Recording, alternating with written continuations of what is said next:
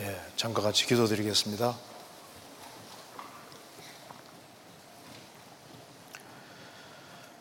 우주 만물을 창조하시고 인간 역사를 주장하시는 거룩하신 우리 아버지 하나님 이번에 이 귀한 수양회를 갖게 해주신 것을 감사합니다. 모든 사람이 구원을 받으며 진리를 아는 되기를 간절히 원하시는 하나님 아버지 이번에 하나님의 은혜와 사랑을 사모해서 모인 각 사람 각 사람 주의 거룩한 손으로 붙잡아 주옵소서 다 하나님의 크신 은혜와 사랑을 깨닫고 복된 소망의 삶을 살 수 있도록 도와주옵소서. 하나님의 말씀으로 우리 영혼을 환하게 비춰주시고 여러 가지 궁금한 의문들이 해결될 수 있도록 도와주옵소서. 오늘 모든 시종 주 성령께서 함께 해주시고 도와주옵소서. 우리 구주 예수 그리스도 이름으로 기도하옵나이다. 아멘. 예, 성경 이사야 41장 찾겠습니다. 이사야 41장 21절입니다.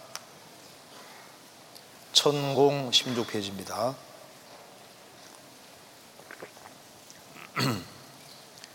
41장 21절.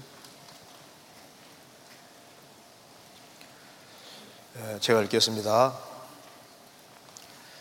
나 여호와가 말하노니 너희 우상들은 소송을 일으키라 야곱의 왕이 말하노니 너희는 확실한 증거를 보이라 장차 당할 일을 우리에게 진술하라 또 이전 일에 어떠한 것도 고하라 우리가 연구하여 그 결국을 알리라 혹 장대사를 보이며 후레사를 진술하라 너희의 신됨을 우리가 알리라.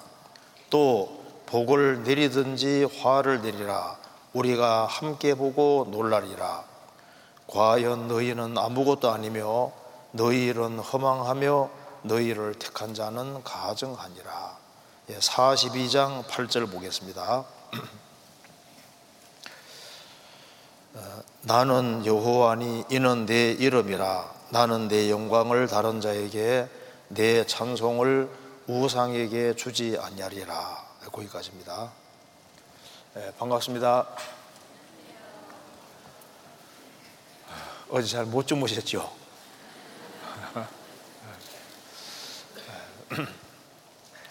이번에 어, 귀한 쇠양회를 갖는 이유는 어제 배운 대로 어, 인생의 근본적인 문제를 해결하기 위함입니다. 그런데 우리의 인생의 근본적인 문제를 해결하기 위해서 어, 제일 중요한 것은 바로 이 성경의 하나님이 참 하나님이라고 하는 사실을 깨닫는 겁니다. 어, 성경 히브리서 11장 6절에 보면은 성경 어, 히브리서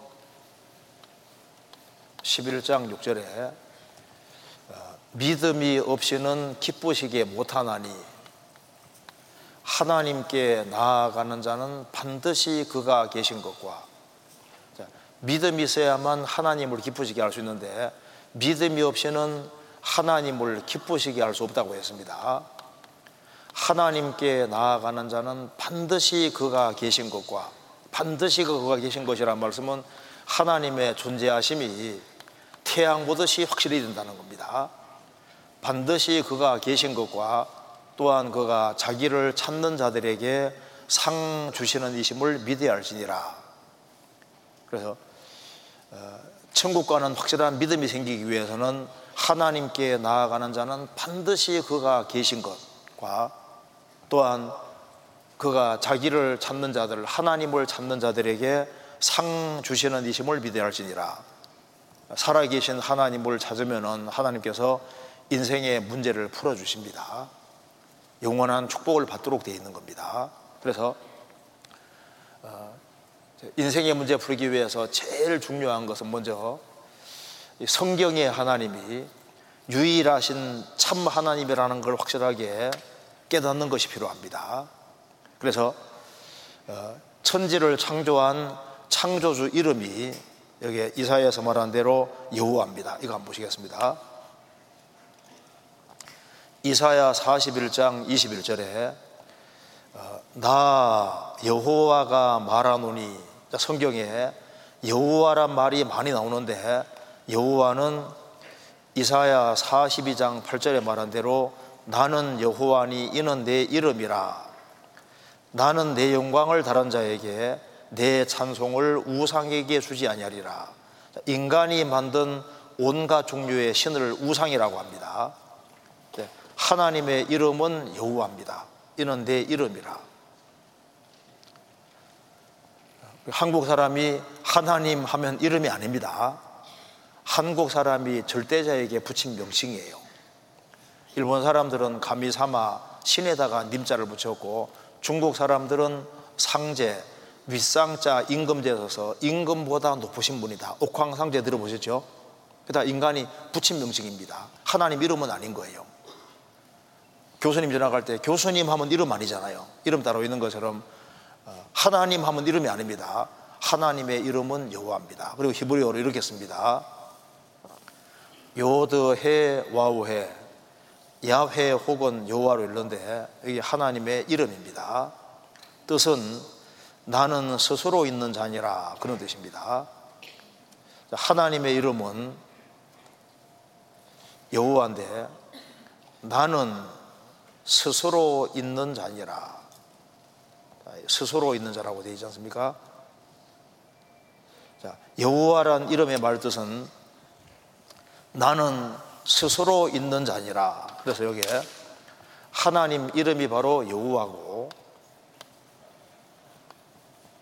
여호와란 이름의 말뜻은 나는 스스로 스스로 있는 자니라. 그러니까 원래부터 계셔서 계신 분. 영어로 I am who I am입니다. 원래부터 있어서 있는 분. 스스로 존재하시면서 이 우주 만물을 존재케 하신 분, 그분이 바로 여호와입니다. 그래서 이 우주 속에 스스로 존재하는 건 아무것도 없어요. 지금 지구도 보이지 않는 인력에 붙잡혀 있습니다. 이 우주도 굉장한 힘에 붙잡혀 있는데 이 우주는 하나님께서 만드신 피조물입니다. 그래서 스스로 존재하시면서 이 우주 만물을 존재케 하신 분, 조물주입니다. 그분 이름이 바로 여호와입니다. 그래서 어, 성경 에베소서 4장에 보면은 어, 하나님도 하나이시니 곧 만유의 아버지시라 만유 위에 계시고 만유를 통일하시고 만유 가운데 계시도다 무슨 말이냐면 하나님은 한 분이십니다 하나님도 하나이시니 곧 만유의 아버지시라 이 우주를 다 창조하신 분이기 때문에 우주를 초월해 우주 바깥에도 계시고 우주를 관통하시고 우주 가운데 안 계신 곳이 없다 그 말입니다. 하나님은 무한히 크신 분입니다. 그래서 시편 145편에 보면은 여호와는 광대하니 광대하시니 크게 찬양할 것이라 그의 광대하심을 측량치 못하리로다. 하나님은 무한히 크신 분이에요. 사람들은 하나님 하면 자꾸 허연 노인을 떠올리는데 하나님은 허연 노인이 아닙니다. 하나님이 얼마나 크신 분이냐 하면 이거 한번 보세요. 이사야 66장 1절 2절에 여호와께서 이같이 말씀하시되 하늘은 나의 보호자요 대우주는 하나님 보실 때 의자밖에 안 되고 땅은 나의 발등상이니 땅은 나의 발 올려놓는 곳밖에 안 되니 너희가 나를 위하여 무슨 집을 지을고 나의 안식할 소속 어디랴? 인간이 하나님을 위해서 건물을 하나 지어 놓으면 하나님이 거기에 계시겠냐? 그 말입니다. 하나 사람들은 하나님이 교회당 속에 계신 줄 아는데 아닙니다. 하나님은 안 계신 곳이 없어요.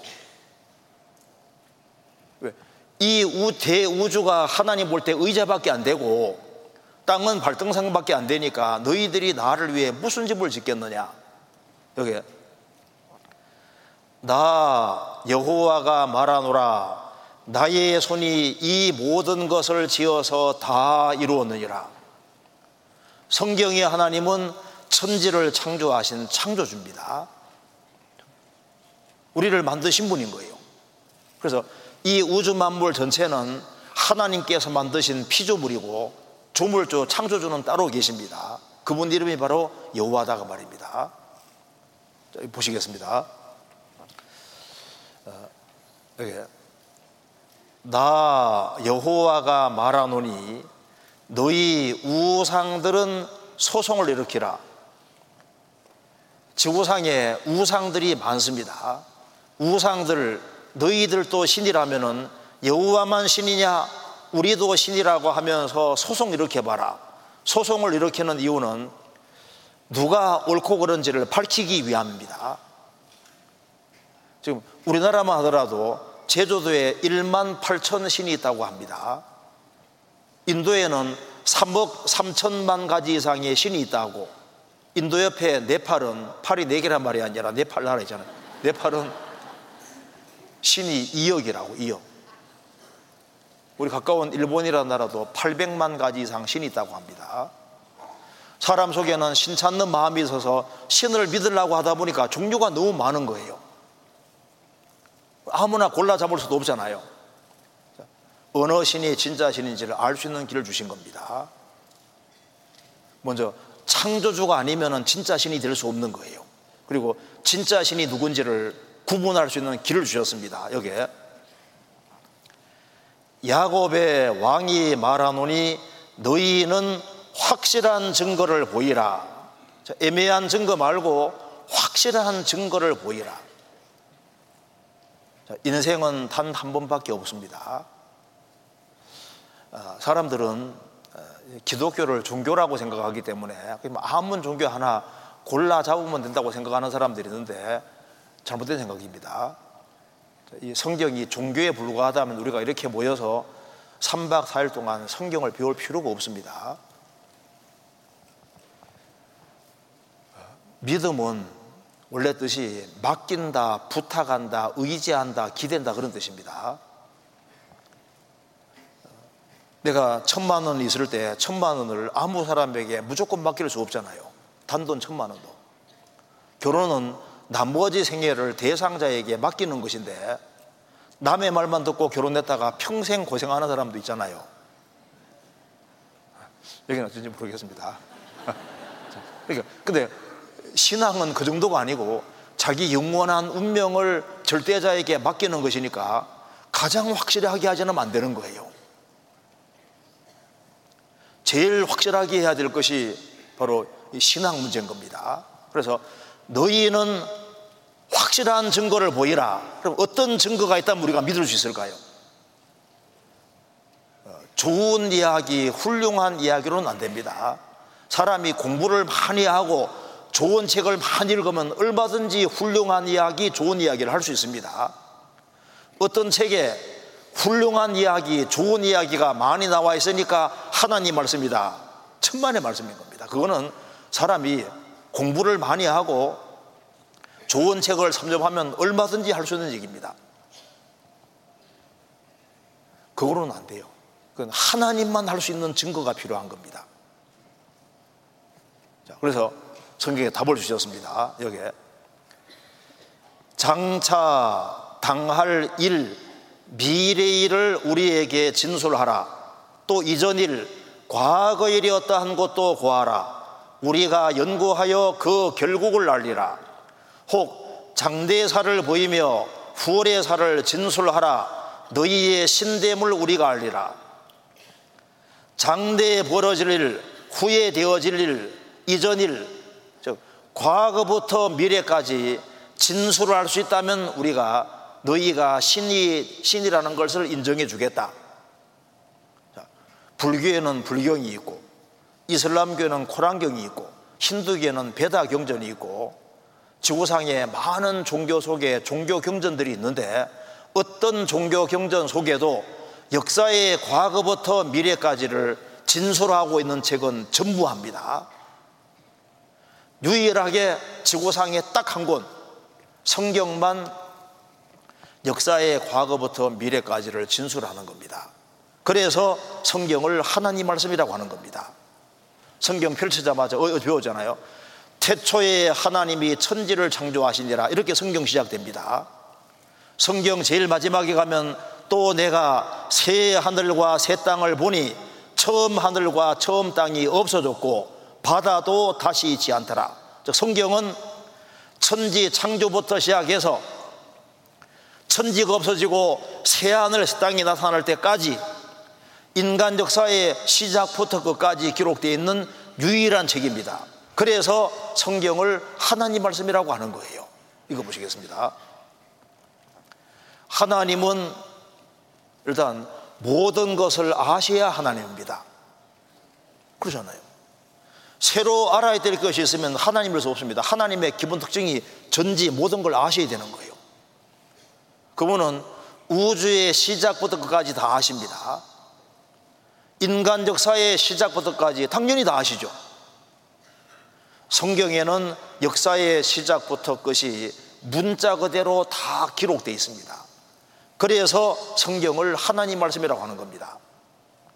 성경은 1600년 동안 기록됐는데 역사의 과거부터 미래까지 문자 그대로 기록되어 있습니다. 그래서 성경의 인류 역사의 과거, 현재, 미래가 미리 다 기록되어 있다는 점 이것이 바로 성경이 하나님 말씀이라는 증거가 되는 겁니다. 확인하면 알 수 있습니다. 그리고 이제 확인하면은 톱니바퀴가 맞는 것처럼 역사와 성경은 정확히 일치한다는 걸 알 수 있습니다.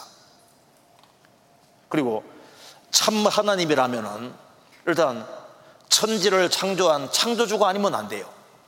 천지를 창조하는 창조주는 전능하신 분이 아니면 천지를 창조할 수 없습니다. 그분은 전지 모든 것을 다 하셔야만 진짜 하나님인 거예요. 그리고 인간의 복과 하를 주장하시는 분이 하나님입니다. 즉, 우리 개개인의 영원한 운명을 결정하시고 천국 가고 지옥 가는 것을 결정하시는 분이 진짜 하나님이잖아요. 그래서 성경 말씀했습니다. 또 복을 내리든지 화를 내리라 우리가 함께 보고 놀라리라. 성경 배우면은 아주 무서운 이유가 성경대로 복이 내려오는 동시에 성경대로 화가 내려옵니다. 정확히 입증이 되는 거예요. 과연 너희 우상 너희는 아무것도 아니며 너희 일은 허망하며 너희를 택한 자는 가정아니라. 역사의 과거부터 미래까지 말하지도 못하고 복도하도 못 내려주는 우상들은 거짓이고 우상을 선택한 사람들은 하나님 보실 때 가정하다. 그러니까 복과 하를 주장하시는 분이 진짜 하나님인 거예요. 그러잖아요. 그걸 이제 우리가 확인하면 알 수가 있습니다. 자, 그리고 여기에 이걸 봅시다. 이제 성경을 이렇게 자꾸 종교 경전으로 생각하는데 저도 그래 생각했습니다. 저도 대학교 들어올 때까지 교회당을 한 번도 가본 적이 없었기 때문에 사람들이 교회 다니는 게 이해가 안 되는 거예요. 그럼 대학에 올라와서 성경책을 잘 아는 사람에게 제가 한 두 시간 정도 배웠는데 깜짝 놀랐습니다. 이게 종교 경전이 아닌 거예요. 오늘 오전과 오후 배워보시면은 이게 종교 경전이 아니라는 걸 알 수 있습니다. 성경은 종교 경전인가 진리인가? 성경이 진리입니다. 맞아요. 우리 시대는 우리는 지금 상대주의 시대에 살고 있습니다. 상대주의 시대. 여기 보시면은 절대주의와 상대주의 우리 시대에 뭐 절대적인 기준 없다고 생각합니다. 그래서 자기 주관과 방법대로 자기하고 하고 싶은 대로 마음대로 사는 시대잖아요. 절대 기준이 없습니다. 그런데 절대 기준이 없느냐? 있어요. 하나님이 진리시기 때문에 하나님이 내려주시는 성경이 진리고 성경대로 우리 역사가 움직여가고 우리 개개인 운명이 성경대로 반드시 되기 때문에 우리가 확인해 볼 필요가 있는 거예요. 여기 예수님이 말씀하시기를 요한복음 17장 17절에서 저희를 진리로 거룩하게 하옵소서 아버지의 말씀은 진리니이다. 아버지의 말씀 성경을 진리라고 예수님 말씀하셨고 예수님이 요한복음 14장 16절에서 예수께서 가라사대 내가 곧 지리요 진리요 생명이니 나로 말미암지 않고는 아버지 께로 올적 없느니라. 아버지 말씀 성경이 진리인데 예수님 말씀하시기를 누가 진리냐? 성경이 진리고 내가 곧 길이요 진리요 생명이니. 예수님께서 내가 진리라고 말씀하셨습니다. 그래서 이 성경 속에서 예수 그리스도를 확실하게 깨닫게 되면은 인생 문제가 풀립니다. 그래서 예수님 말씀하시기를 한번 같이 읽어보겠습니다. 진리를 알지니 진리가 너희를 자유케 하리라. 이 성경 속에서 진리를 확실히 깨우치면은 죄와 죽음과 심판과 저저 미망에서 정말 해방이 되는 거예요. 인생 문제가 싹 풀립니다. 이번에 진리를 확실히 깨우칠 필요가 있습니다. 그래서 잘 귀담아 듣기만 들으면 인생 문제가 풀리도록 되어 있습니다. 성경 요한복음 3장을 보시겠습니다. 요한복음 3장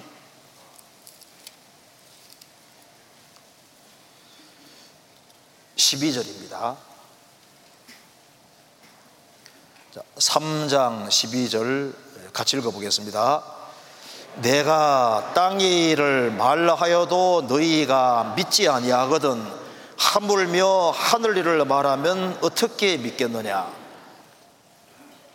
이 성경을 한마디로 요약하면 이렇게 요약이 됩니다. 이거 보시겠습니다. 예수님이 직접 하신 말씀입니다. 내가 땅의 일을 말하여도 너희가 믿지 않냐한다면 하물며 하늘 일을 말하면 어떻게 믿겠느냐? 저는 이게 처음에 종교 경전인 줄 알았는데 성경을 보고 보니까 땅의 일이 너무 자세히 기록되어 있는 거예요. 왜? 하늘과 땅을 만드신 분이 하나님이시고 눈에 보이는 것과 보이지 않는 것을 만드신 분이 하나님이시기 때문에 하나님은 모든 면에서 진리고 모든 면에서 참인 거예요. 하나님께서 땅에 관해서 말한 것이라면 이게 다 사실이 아니면 안 되는 겁니다. 그렇잖아요. 성경은 두 가지를 말하고 있습니다. 땅의 일과 하늘 일. 저희를 진리로 거룩하게 하옵소서 아버지의 말씀을 진리니이다. 진리라는 말 속에는 사실이란 말이 포함되어 있습니다. 사실이 아닌 건 진리가 될 수 없습니다. 성경은 사실상 모든 사실을 말하는 책입니다. 성경은 창조의 사실, 역사적인 사실, 영적이고 영원한 사실을 말하고 있는 겁니다. 그래서 우리가 오늘 오전과 오후 시간에는 땅의 일, 창조와 역사를 중심으로 해서 같이 배워보도록 하겠습니다. 하나님이 창조하셨다는 것은 분명한 사실입니다. 우리 어제 배웠잖아요.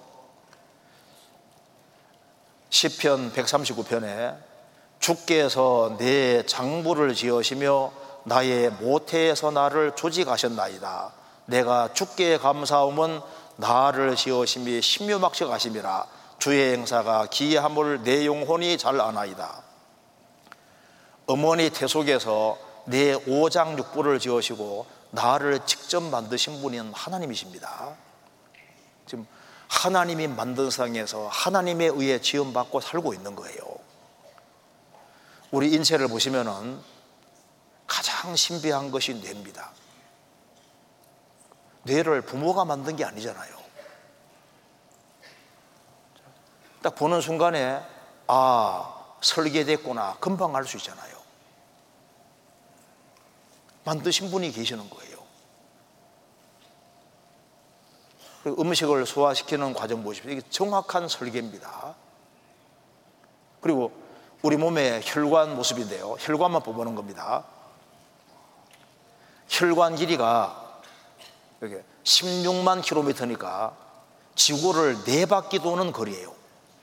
하루에 심장이 한 10만 번 정도 펌프질 하는데 10만 번. 심장이 계속 뜁니다. 심장을 우리가 뛰게 하는 게 아니잖아요. 심장 멎으면 죽었다고 하잖아요. 일본에 70회를 뛸 경우에 10만 800회를 되는데 우유팩 8천 개분입니다. 8톤짜리 땡코로리 하나에 해당되는 피를 매일 뿜어내기 때문에 우리가 살고 있는 거예요. 우리 몸속에 심장, 이거 누가 여기 심장을 두셨을까요? 창조주가 계시죠. 심장이 계속 뜁니다.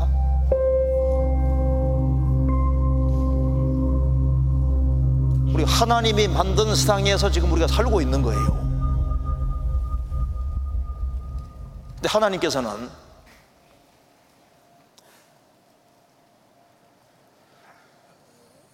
이 성경이 하나님 말씀이라는 거 혹시 안 믿을까봐 성경에 하나님이 창조주시라는 아주 분명한 증거를 많이 주셨는데 지금 과학이 발달하면 발달할수록 성경이 계속 입증이 됩니다.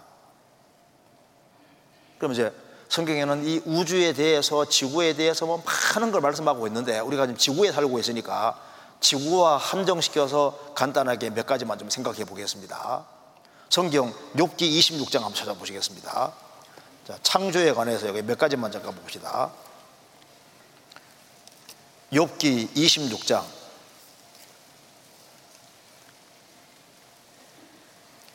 26장 7절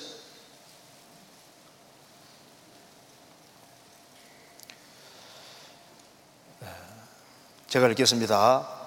그는 북편 하늘을 허공에 펴시며 땅을 공간에 다시며 이거 봅시다. 성경에는 이 우주와 지구를 만드신 분이 하나님이기 때문에 우리가 지구에 대해서만 몇 가지 살펴봐도 이것이 하나님 말씀이라는 걸 알 수 있습니다. 방금 읽은 겁니다. 이 지구가 공중에 떠 있다는 걸 최초로 말한 책이 성경책입니다. 방금 읽은 겁니다.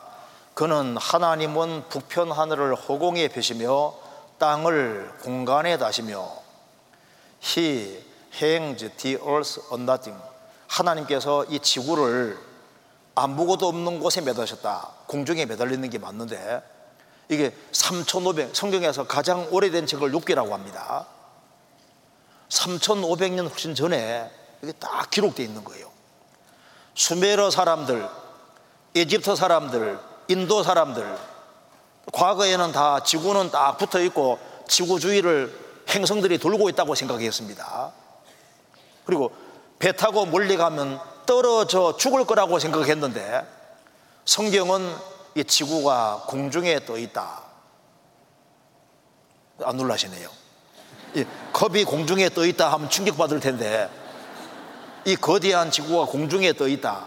옛날에 상상도 못하는 게 딱 기록되어 있잖아요. 그리고 여기에 지구가 구체라는 것을 이미 말하고 있습니다. 그는 땅위 궁창에 앉으시나니 땅의 거민들은 메뚜기 같으니라. 영적본에 It is he who sits of the circle of the earth 지구의 서클이라고 서클인데 서클은 둥글단 말이잖아요. 그런데 이게 시보리어로는 추구입니다. 추구. 스피어 부채입니다. 부채 이 지구가 공중에 떠있을 뿐 아니라 부채, 공처럼 부채라는 것을 얘기를 이미 해놨습니다. 여기 일본어 번역에도 슈와 주님은 찌규라고 지구 지구에 까마득한 높이에 계시고 땅에 사는 사람을 인하고 메뚜기 같이 보신다고 했는데 여기에 정확히 지구라고 지구가 이 지구란 말은 지구가 부채처럼 생겼을 때 나오는 원어대로 번역해 놓은 겁니다. 지구라고. 그러니까 이 지구가 공중에 떠 있을 뿐 아니라 지구가 부채다 공처럼 돼 있다고 하는 것을 2700년 전에 이미 딱 기록해 놓은 거예요. 그리고 더 놀라운 것은 이 지구가 자전하고 있다는 것도 이미 말하고 있습니다. 이거 하나님이 직접 하신 말씀입니다. 욥기 38장 보겠습니다. 38장 1절 38장 1절 때 여호와께서 폭풍 가운데로 소백에 말씀하여 가라사대 하나님이 직접 하시는 말씀입니다. 14절 같이 읽겠습니다. 땅이 변화하여 지늘게 인친 것 같고 만물이 옷같이 나타나되 놀라운 말씀입니다. 땅이 변화하여 돌아서 그 말입니다. 지늘게 도장 친 것 같고 만물이 옷같이 나타나되 이거 한번 봅시다. 이거 엄청 쉬운 내용입니다. 여기 보시면요. 이 지구의 자전을 말하고 있는 내용인데 땅이 변화하여 지늘게 도장 친 것 같고 만물이 옷같이 나타나되 이 구절을 원문대로 지극하면 땅이 지늘게 인 도장 박듯이 돌고 있다이다. 이 당시에 인 도장은 원통으로 되어 있어서 그것으로 진흙 위에 굴려서 도장 쳤다. 그러므로 이 말씀은 진흙 위에 굴려서 인 도장을 쳤던 것 같은 모양으로 지구도 돌아서 만물이 새롭게 나타난다는 뜻이다. 과거에는 종이가 없었잖아요. 종이가 없었으니까 과거에는 진흙판에다가 글자를 썼고 진흙판에다가 도장을 굴려 쳤던 겁니다. 비디오 한번 잠깐 보세요. 이것은 돌로 만들어진 원통형 도장이다. 교역이 점점 더 활발해짐에 따라 계약이란 개념이 생기기 시작했다.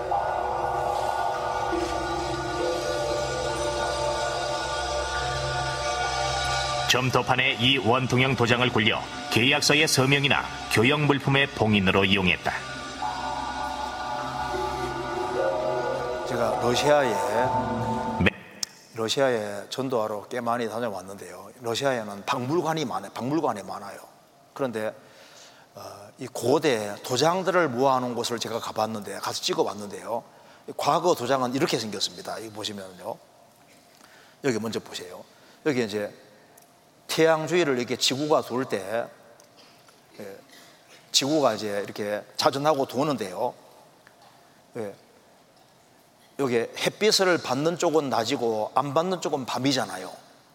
지구가 화려한 옷을 입고 있는데 밤에는 안 보이다가 지구가 자전할 때 자전할 때 돌면서 이렇게 화려한 옷을 입은 모습 나타낸다 그 말입니다. 그런데 그것이 마치 돌아가는 모습이 진흙판에 도장 굴리는 것과 똑같다는 겁니다. 이렇게 도장 굴리는 것처럼 이렇게 제가 러시아에서 찍은 겁니다. 진흙판에 도장 보이 도장. 다 옛날에는 다 또르륵 딱 굴리는 도장. 고대 도장은 이런 도장입니다. 그 도장을 굴려 치듯이 지구가 구르고 있다. 정말 놀라운 말씀입니다. 그러니까 지구가 화려한 옷을 입고 있는데 밤에는 아무것도 안 보이는데 지구가 진흙판에 도장을 이렇게 딱 굴려 딱 치는 것처럼 지구가 구르면서 밤에는 아무것도 안 보이던 이 지구가 화려한 옷을 입고 있는데 지구가 구름에 햇살 받을 때 형형색색의 아름다운 옷을 입은 모습을 나타낸다. 그러면 봐요. 지구가 공중에 떠 있다. 이거 말해도 놀라운데 지구가 구체다. 그것도 놀라운데 지구가 자전하고 있다는 사실을 가장 오래된 책에 인간은 말할 수 없는데 하나님께서 직접 이렇게 말씀하셨잖아요. 자, 여기 제가 보면서 간단하게 말씀드리겠습니다. 그리고 대륙이 원래 하나였다가 나누어졌다고 성경이 말하고 있습니다. 창세기 1장을 펼치자마자 하나님이 가라사대 천하의 물이 한 곳으로 모이고 묻이 드러나라 하심에 그대로 되니라. 하나님이 무치를 땅이라 칭하시고 모인 물을 바다라 칭하시니라. 하나님 보시기에 좋았더라. 성경 펼치고 읽으면은 최초의 지구는 물 속에 있었습니다 근데 하나님께서 묻이 드러나라 하시니까 바다와 육지가 나누어집니다 육지가 나누어지는데 묻을 땅이라 청하셨는데 히브리어로 단수입니다. 바다가 하나, 육지가 하나였다. 처음에는 일대륙, 일대양이라고 분명히 말하고 있는 겁니다. 그런데 역대상 1장과 창세기 10장에 보면은 에벨은 두 아들을 낳아 하나임을 벨렉이라 하였으니 이는 그때 벨렉 때 땅이 나뉘었으며 In these days the earth was divided. 땅이 나누어졌다. 독일어 번역에도 Die Erde zerteilt wurde zerteilt라는 말은 찢어지듯이 나누어졌다. 요즘 번역에는 verteilt라고 했습니다 땅이 나뉘어졌다. 찢어지듯이 나누어졌다. 땅이 하나였다가 땅이 갈라졌다는 것을 말하고 있는데 시편 60편에도 주께서 땅을 진동시키사 갈라지게 하셨다. 땅이 하나였다 갈라졌다는 걸 성경은 처음부터 말씀했는데 이것을 처음으로 알아낸 사람은 독일의 지질학자 베게너라는 사람입니다. 이 베게너가 메르카도롭 도법 지도를 보면서 1912년에 1912년에 처음으로 어 땅이 붙어 있다 갈라진 것이 아니야. 그래서 조사해 보고서 확신을 얻고서 1915년에 땅덩어리는 원래 하나였다 갈라졌다는 것을 발표했습니다. 그러니까 땅이 원래 하나였다 갈라졌다는 힌트를 처음 머릿속에 떠올린 사람이 이 베개는데 성경은 처음부터 이걸 기록하고 있잖아요. 대륙이 원래 하나에다 갈라진 것이 맞습니다. 펜게야 땅덩어리가 원래 하나였다는 겁니다. 붙어 있다 갈라진 것이 맞잖아요. 성경에 땅이 갈라지지 않고 그대로 남아 있습니다. 갈라진 게 사실이지 않습니까? 그리고 세상 중앙이 이스라엘이라 기록하고 있는데 오늘 아마 오후에 배울 겁니다. 러시아가 이스라엘 치는 걸 이야기하면서 세상 중앙에 거하는 백성을 치고자 할 때 이스라엘이 세상 중앙에 거하는 백성이라 했는데요.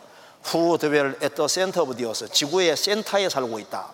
정말 고토 극한 북방에서 이스라엘 쳐들어오는데 이스라엘은 세상 중앙에 거하는 백성이다. 학자들이 조사해 봤습니다. 땅이 있다 갈라졌기 때문에 땅을 세분해서 조사한 결과 발표했습니다. 여기에 터키 앙카라 지방, 앙카라 지방, 예루살렘, 아라산 여기가 세상 중앙이라고 밝히고 있습니다. 이스라엘은 정말 세상 중앙에 거하는 백성이 맞는 거예요. 중국이 중국이 아니라 가운데 나라는 이스라엘인 거예요. 이스라엘은 세상 중앙에 관한 백성이 맞습니다. 이런 게 다 기록되어 있잖아요. 그리고 물의 순환에 대해서도 성경이 말하고 있는데 가장 놀라운 것은 아모스 9장 6절 같이 읽어봅시다. 바닷물을 불러 지면에 쏟으시는 자니 그 이름은 여호와시니라. 자, 이게 얼마나 놀라운 말인지 보세요. 우리가 비를 경험할 때 아, 하늘에서 비가 내린다 이 생각은 해도 이게 바닷물에서 온다고 생각하기 어렵잖아요. 지금 비가 바다 대부분이 바다에서 쫙 하나님이 증발해서 구름으로 싣고 와서 육지에 적절하게 붓기 때문에 농사 짓고 사는 거예요. 바닷물을 불러내어서 바닷물을 쫙 불러내어서 구름으로 싣고 와서 지면에 쏟으시는 자니 내 이름은 여호와니라. 그러니까 지금 사람들이 농사 짓고 사는 이것이 누구 때문인 줄 아느냐? 창조주가 바다에서 물을 끌어올려서 추진기로 끌어올려서 구름으로 싣고 와서 지구상에 적절하게 붓기 때문에 너희들이 농사 짓고 사는 거다 그 말입니다. 그리고 번개가 치는 것도 마찬가지입니다. 여기 보시면은 번개가 꽝 칠 때 번개가 왜 치느냐? 욥기 36장 3절에 그가 번개빗으로 자기 사면에 두르시며 바다 밑도 가리우시며 이런 것들로 만민을 징벌하시며 이런 것들로 식물을 풍부해 주시느니라. 번개가 하는 역할이 첫째 만민을 징벌하시며 금방 이해됩니다. 벼락 맞아 죽었다. 금방 이해되잖아요. 그런데 이런 것들로 식물을 여기 식물이 푸드 음식물입니다. 음식물을 풍성히 갖추어서 제공해 주신다. 뭐 번개 때문에 무슨 음식물이 생기는 할지 몰라도 번개가 엄청난 역할을 합니다. 공기의 대부분이 질소와 산소로 되어 있는데 번개가 꽝 치는 순간에 엄청난 질산 비료가 떨어집니다.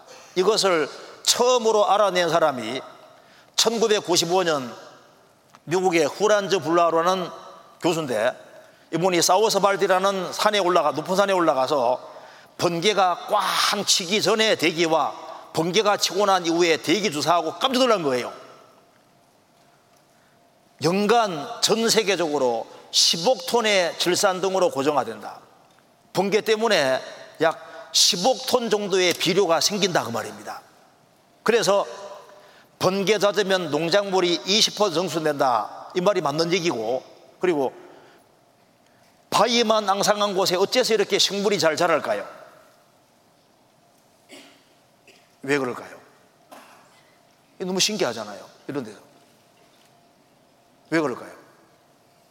하나님이 번개 통해서 비료를 내려주기 때문에 이런 일들이 있는 거예요. 그잖아요.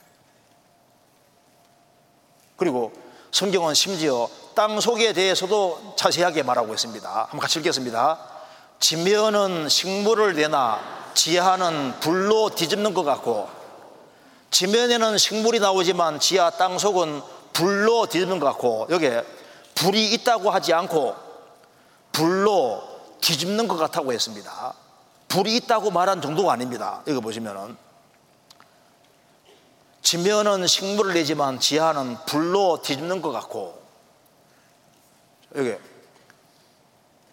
underneath it is turned up as by fire 턴은 도는 겁니다. 불에 의해서 이게 턴도 돈다는 말이 맞아요. 일본어 성경에도 똑같이 저도 깜짝 놀랐습니다. 여기에 여기 보시면은 땅은 거기에서부터 식물을 낸다. 그 밑은 불로 여기 여기 보면은 구적아의 사례, 사례로 요온이 구적아이로 그러니까 뒤집혀지는 것 같이 뒤집혀진 이게 구적아이로 뒤집는 겁니다. 뒤집는 거. 그러니까 우리나라 성경에도 똑같이 되어 있는데 이 말이 맞아요. 보시면 땅 속에 불덩어리가 있을 뿐 아니라 불덩어리가 돌고 있는 것이 맞다 그 말입니다. 내핵도 돌고 외핵도 돕니다. 불덩어리가 돌고 있습니다. 내핵이 빠르게 돌고 있습니다. 모터처럼 빠르게 돌기 때문에 그래서 내핵이 빠르게 돌면서 외핵도 돌고 그래서 자기장이 생겨서 이 태양풍이 태양의 나로는 태양풍이 수복탄 100만 배 위력인데 이걸 막아주는 이유가 뭐냐면 여기 자기장이 생기는데 그래서 N극, X극이 생기잖아요. 왜냐하면 내액이 빠르게 돌기 때문에 그래서 내액이 빠르게 돌면서 외액도 돌고 그러니까 땅 속에는 불이 있을 뿐 아니라 불덩어리가 돌고 있다고 턴더 돌고 있다고 말씀하는데 우리 시대에 와서 아, 땅 속에 불이 있을 뿐 아니라 불덩어리가 돈다는 걸 알아내잖아요. 어떻게 이렇게 성경 속에 상세하게 다 기록해 놓을 수 있을까요? 이게 사람 책이 아니다 그 말입니다. 자, 그러면 간단하게 정리해 보면은 성경에는 지구가 공중에 떠 있다. 지구가 구체다. 지구가 자전하고 있다. 원래 바다 하나, 육지가 하나였는데 이게 갈라졌다. 세상 중앙은 이스라엘이다. 우리가 경험하는 비의 대부분이 바다에서 온다. 번개가 칠 때 만민을 징벌할 뿐 아니라 우리에게 풍성한 음식물을 제공하기 위해서다. 땅송어는 불덩어리가 있을 뿐 아니라 불덩어리가 돌고 있다. 이건 우리 시대에 알 수 있는 사실이 미리 다 기록되어 있다는 걸뭘 말하는 겁니까? 창조주가 직접 말씀하셨기 때문에 그런 거예요. 그잖아요. 그리고 이거 봅시다. 예수님 말씀하시기를 내가 땅의 일을 말하여도 너희가 믿지 아니하거든 하물며 하늘을 말하면 어떻게 믿겠느냐 자, 역사에 대해서 한번 배워보겠습니다 자, 성경 처음 시작은 태초에 하나님이 천지를 창조하시니라 제일 마지막에는 또 내가 새 하늘과 새 땅을 보니 처음 하늘과 처음 땅이 없어졌고 바다도 다시 있지 않더라 성경은 1600년 동안 기록됐는데 과거부터 미래까지 문자 그대로 다 기록되어 있습니다. 그래서 성경은 하나님 보시는 인류 역사책입니다.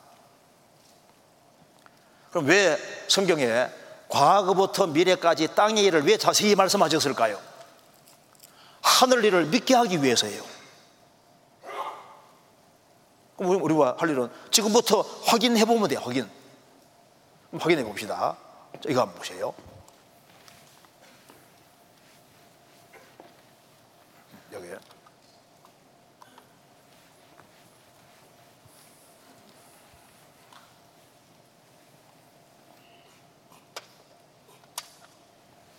지금 우리는 지금 가장 많은 사람이 사는 시대에 살고 있습니다. 2023년인 현재 80억이 넘어요. 80억이 넘는 사람 중에 하나로 내가 살고 있습니다. 근데 이제 과거로 거슬러 올라가면은 1987년으로 거슬러 올라가면 세계 인구가 50억입니다. 50억. 이제 더 거슬러 올라가면은 1804년으로 가면은 세계 인구가 10억 정도 됩니다. 더 거슬러 올라가서 예수님이 이스라엘 땅에 올 그 당시에 세계 인구는 통계적으로 한 2억 정도 됩니다. 그럼 거슬러 올라가면은 사람이 점점 줄어들어서 얼마 안 가면은 최초의 사람이 나옵니다. 최초의 사람 반드시 두 사람이 나오게 되어 있는데 이 두 사람 이름이 아메발까요? 아담 하와일까요? 아담 하와가 최초의 사람입니다. 한번 따라합시다. 인류의 모든 족속을 한 혈통으로 만드사 온 땅에 거하게 하시고 사도행전 17장에 말씀하시기를 인류의 모든 족속을 한 혈통으로 만들었다. 그래서 황인종, 백인종, 흑인종, 혈액형 똑같으면 다 수일이 가능하잖아요. 짐승피는 한 방울도 사람 속에 들어가면 안 됩니다. 이 최초의 사람이 어떻게 나오게 됐을까요? 어제 배운 대로 성경 펼치자마자 태초에 하나님이 천지를 창조하시니라 식물과 동물을 종교대로 창조했다는 말이 열 번이나 열 번이나 종교대로 창조하시고 제일 마지막에 최초의 사람을 만드셨다 그 말입니다. 이렇게 말하면 무슨 사람 말합니다. 아니, 진화됐다고 하잖아요.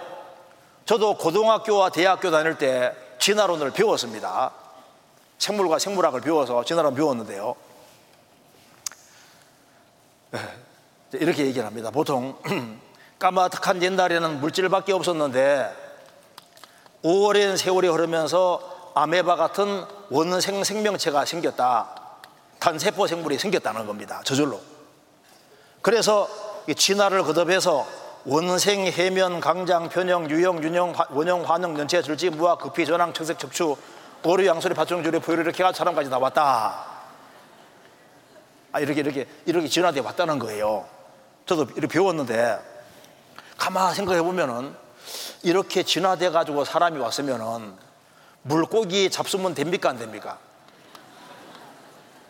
물고기 잡수면은 조상님을 잡수는 게 되는 거예요. 그렇죠? 어류, 양서류, 파충류, 조류, 표류니까 그러면 깨구리는 어떻게 되는 겁니까?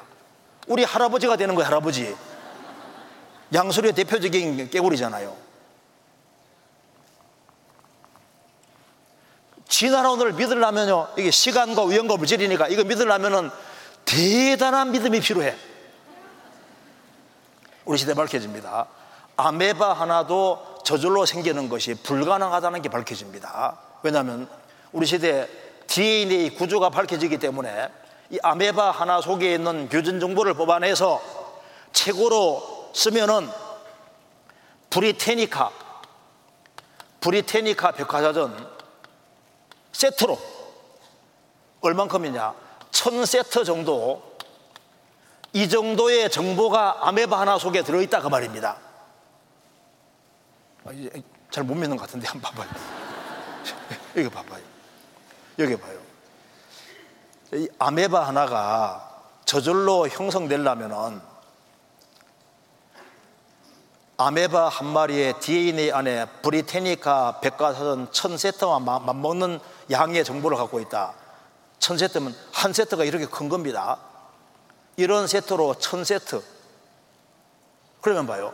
이 아메바 하나가 저절로 생길 확률은 확률적으로 10의 16만 7,626승분의 1인데 이게 얼마나 큰 숫자냐 하면은 수학적으로 10의 50승분의 1은 안 나온다는 겁니다. 이게 왜 불가능하냐 하면은 봐요. 10에다가 동그라미 50개 쓰고 이거 분의 1은 왜 안 나오냐 하면 여기 봐요. 이 우주를, 이 어마어마한 우주를 평면으로 딱 잘라 가지고 미터 단위로 자르면은 칸을 몇 개 만들 수 있냐 하면은 10에 52칸을 만들 수 있답니다. 뭐더 쉽게 말씀드려서 이제 한반도가 있는 한반도 있는데 한반도를 미터 단위로 쫙 자르지 않습니까? 미터 단위로 쫙 자르면은 잘라 가지고 그 어딘가 구석에 1미터 반경 안에 숨어 있다 합시다. 근데 우주에서 돌을 딱 던졌는데 내가 탁 맞았다면은 가능해 불가능해요? 그 정도가 아니고 이 대우주 전체를 평면으로 대우주를 쫙 잘라가지고 평면 잘라가지고 미터 단위로 자르면은 10에 52성간을 만들 수 있으니까 우주 어딘가 내가 1미터 속에 숨어 있는데 돌을 딱 던졌는데 내가 탁 맞으면은 10에 52성분의 1이에요. 가능해요? 그러니까 10의 50승분에는 나올 수가 없다 그 말입니다. 그럼 여기 봐요. 이 확률이 이거는 처음부터 불가능하다 그 말입니다. 여기 봐요. 여기 로또 복권으로 예를 들면은 로또 복권 한 번 당첨될 확률은 800만 분의 1이니까 약 10의 7승분의 1. 1년 내내 매주 당첨될 확률은 10의 364승분의 1. 100년 동안 당첨될 확률은 3만 6,400성분의 1. 4대가 400년 동안 매주 당첨될 확률은 10에 14만 5,600성분의 1이니까 이게 숫자가 안 나오잖아요. 자, 로또 복권 샀는데 당첨됐습니다. 그 다음 주에 당첨되고, 그 다음 당첨되고, 계속 당첨돼서 400년 동안 당첨돼도 이 숫자가 안 나오는 거예요. 이 숫자가 동그라미 한번 이거 보세요. 10에 52성계면은 A4 용지에 한 줄도 안 됩니다. 그런데 이, 이 동그라미를 그으려면은 A4 용지에 54장에다가 동그라미를 긋고 이거 분의 1인 거예요. 아세요?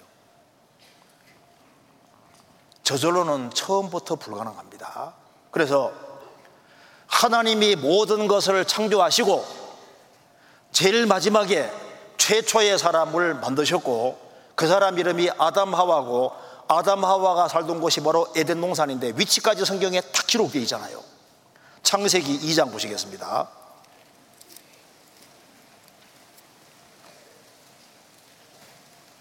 창세기 2장 8절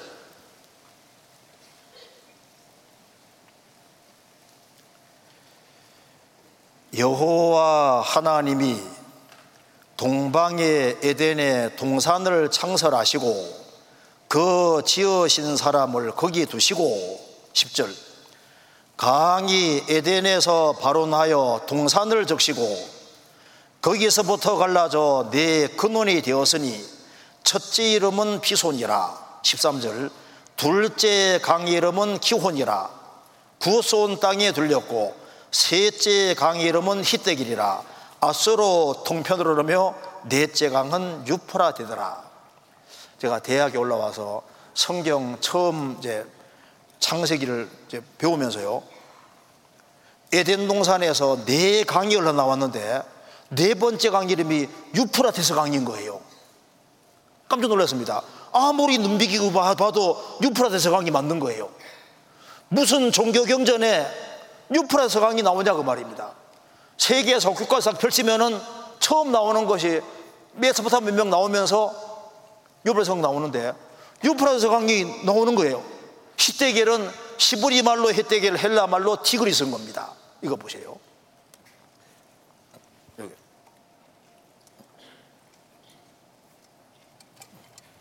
여기. 꺼졌는가? 여기 전기가 안 들어온 것 같은데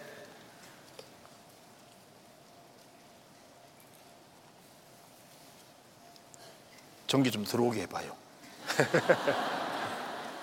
전기가 연결이 안 되어 있는 것 같아.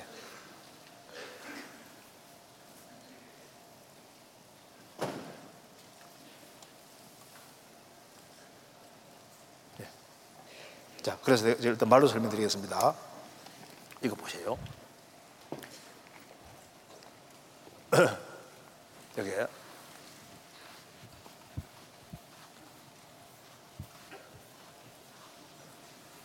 이제 지워지지도 않네.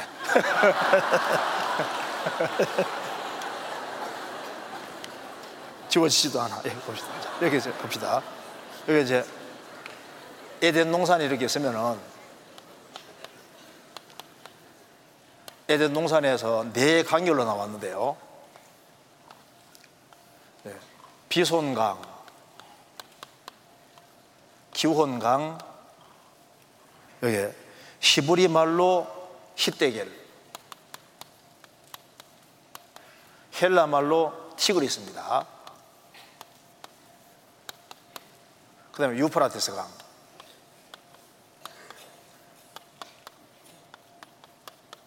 여기가 바로 어디냐면 중동지방, 중동지방. 지금 석유가 제일 많이 나오는 곳입니다. 근데 여기에서 어, 성경이 말씀하기를 에스겔 31장에 보면은 에덴 동산의 모든 것이 땅 속에 내려갔다, 지하에 내려갔다는 것을 성경이 정확히 기록하고 있습니다. 그래서 지금 중동 지방 여기에서 석유가 가장 많이 매장되어 있고 우리나라 석유도 어디서 가져옵니까? 우리나라 석유도 바로 중동에서 가져오는 거 중동에서 그잖아요. 그래서 에덴 동산에서 이제 아담 하와가 범죄하고 죄 지어서 에덴 동산에서 추방됨으로 인간 역사가 시작이 된 겁니다. 그잖아요. 자, 이렇게 해서 역사가 시작이 됐고 여기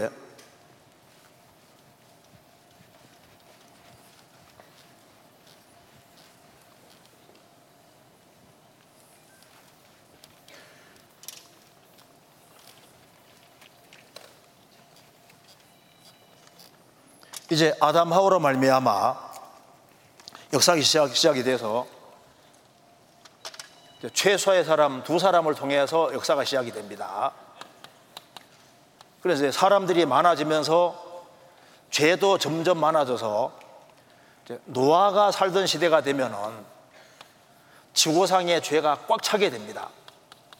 그래서 이 노아 시대에 죄가 관령 꽉 찼기 때문에 하나님이 전 세계를 물로 심판 내립니다.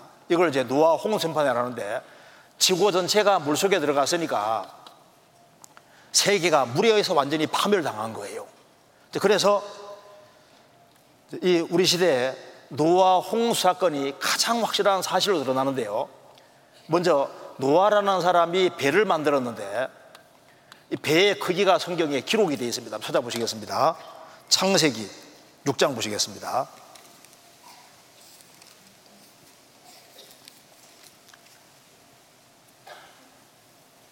켜졌어요?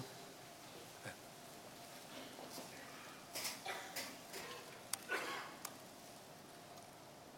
안 켜졌는데.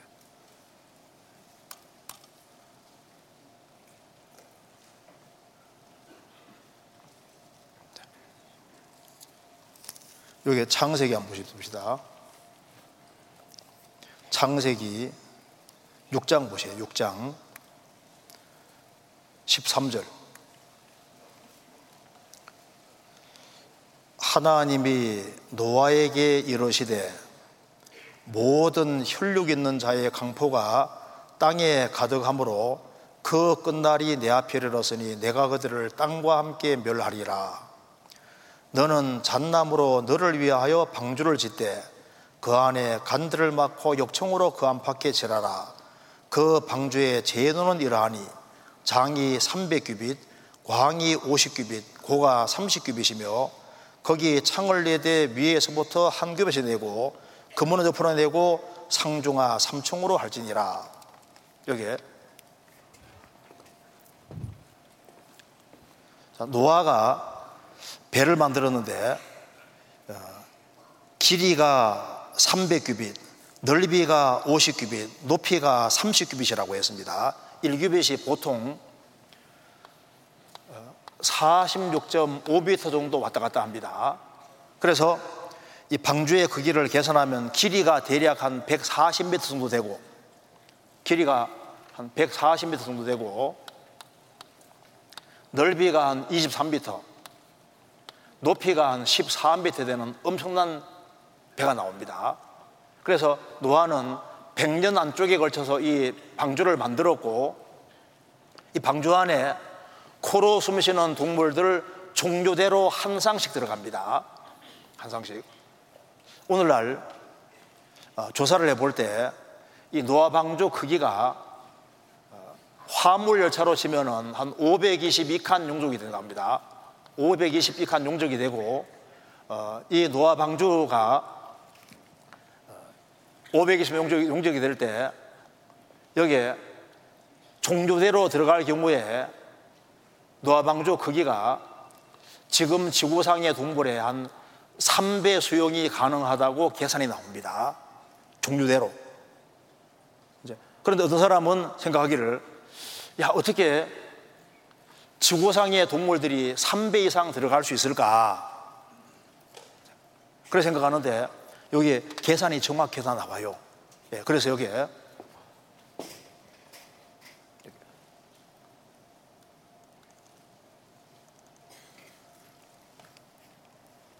보여드리겠습니다.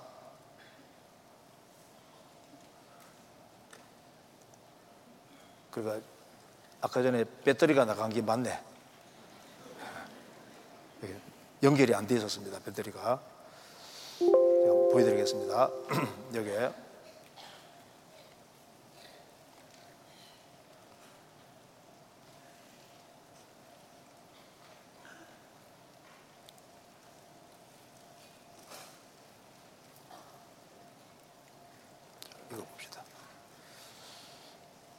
여기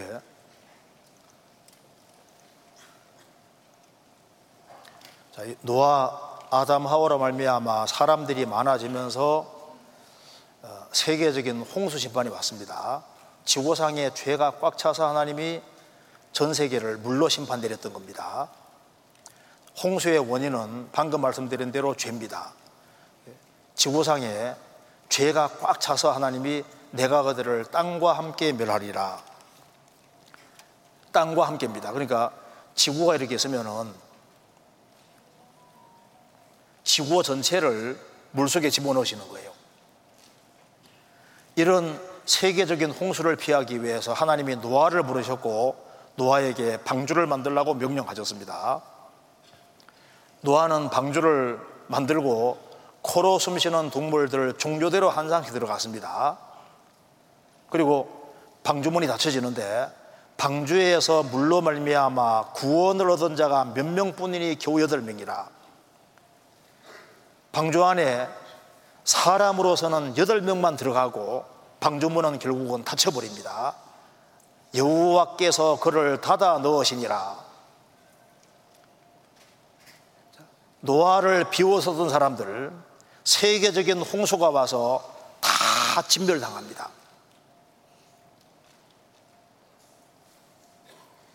노아 방주의 크기가 계산돼 보면은 3중하 3층으로 되어 있었고 격자 구조로 되어 있으니까 전복이 안 됩니다. 부서지질 않아요. 창문은 위로 냈습니다. 미식 축구장에 갖다 놓으면 이렇게 커요. 길이가 140m, 넓이가 23m, 높이가 13m 되는 엄청난 큰 배입니다. 1992년에 회사 기술연구소에서 노아 방주의 안정성에 대해서 연구를 했는데 이때 제일 궁금하게 생각한 것은 과연 32m 파도를 견딜 수 있을까? 왜 관측사상 가장 높은 파고가 32m까지 있었는데요. 조사해 보니까 노아방주는 최고 40m 파고에도 안전하다. 홍수를 피하기 위한 게 확실한 거예요. 높이 40m 파도에도 안전하다. 방주의 안정성은 배 만드는 전문가들 된종 43m 파도도 끄떡없어. 노아방조 지구동물 3배 수용 입증. 이렇게 말하면 어떤 사람은 개를 떠올리는데 개가 이렇게 종류가 많은데 어떻게 들어가겠나? 339종류의 개가 있어도 한 종이기 때문에 암수한상 들어가면 요즘 법칙에 따라 다 나올 수 있습니다. 개보다 종류가 더 많은 게 말인데 350종류의 말이 있어도 한 종이기 때문에 암수한상 들어가면 다 나올 수 있어요. 자, 이 고양이는 세계적으로 좀 그래도 큰 차이가 안 나잖아요. 차이가 나도. 개는 너무 차이가 많이 나죠. 왜? 인간과 가장 친밀한 것이 개와 그 말이기 때문에 하나님께서 유전적으로 그렇게 다양하게 많이 나오게 만들어 놓으신 겁니다 또 어떤 사람은 공룡들도 방주에 탔을까? 탔을까 안 탔을까요? 공룡 중에 덩치 큰 거는 무려 40톤이 넘는 것도 있습니다. 그 이렇게 큰 게 어떻게 들어가나 걱정할 필요 없습니다. 공룡이 약 30에서 55 종류가 있는데 공룡 새끼는 너무 작아요. 이게 공룡이 알이 부화되는 상태에서 화석이 됐습니다. 축구공 정도 크기입니다. 축구공 정도. 공룡알이 많이 나오잖아요. 많이 나오는데 공룡은 특징이 있습니다. 부화돼 나오면은 5년 지날 때까지는 거의 잘 안 자라요. 5년 지나면서 확 자라거든요. 그럼 방주 안에 큰 것이 들어갈 필요가 없잖아요. 큰 것이. 하나님이 다 들어가게 하신 거라고요. 그리고 이제 창세기 7장 보시겠습니다. 이 홍수가 어떤 홍수인지 봅시다. 창세기 7장 17절.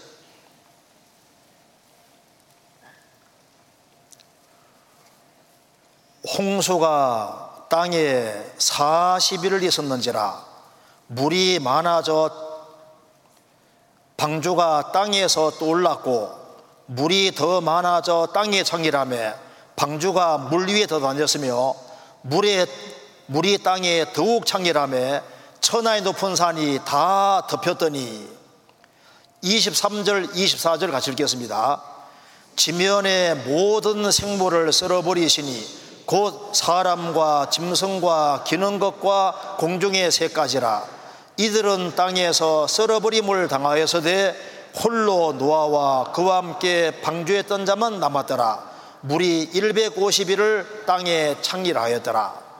여기에 두 가지가 강조되고 있습니다. 이거 보시면은 어떤 홍수인가 하면은 비가 40일 밤낮으로 왔고 지구 전체가 150일 동안 물이 창기를 하고 그 다음에 물이 물러가는데 또 150일이 걸립니다. 그러니까 1년 홍수, 1년 넘는 홍수인 거예요. 그러니까 천하의 높은 산이 다 덮이고 코로 숨쉬는 것은 다 죽었다 그러면 증거가 없을 수가 없잖아요 우리 시대에 노아 홍수 사건이 확실한 사실이라고 여기면 됩니다. 온 세상이 물에 잠긴 엄청난 대홍수가 벌어졌습니다. 이게 왜 사실인지 제가 간단하게 설명드리겠습니다. 먼저 세계적인 홍수의 증거. 첫째, 우리가 살고 있는 이 지각층의 75%가 놀랍게도 퇴적암입니다. 자, 대륙의 75%가 놀랍게도 세디멘터리 락 레이어즈입니다. 퇴적층.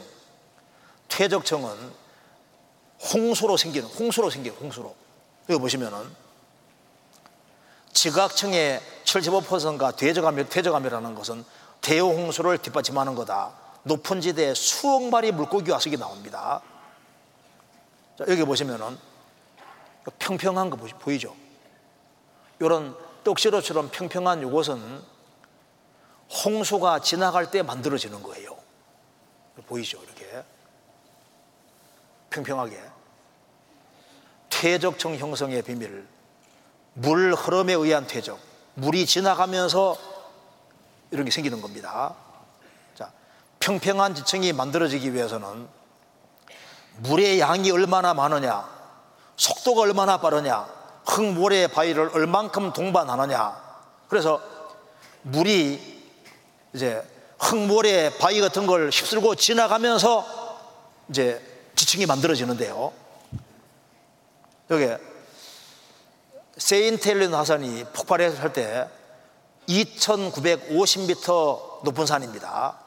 그런데 1980년에 이 세인테일론 화산이 폭발합니다. 폭발해서 꽝 폭발해서 여기서 엄청난 물이 분출되면서 지층이 생기는데 여기 폭발하기 전과 폭발하고 난 후입니다.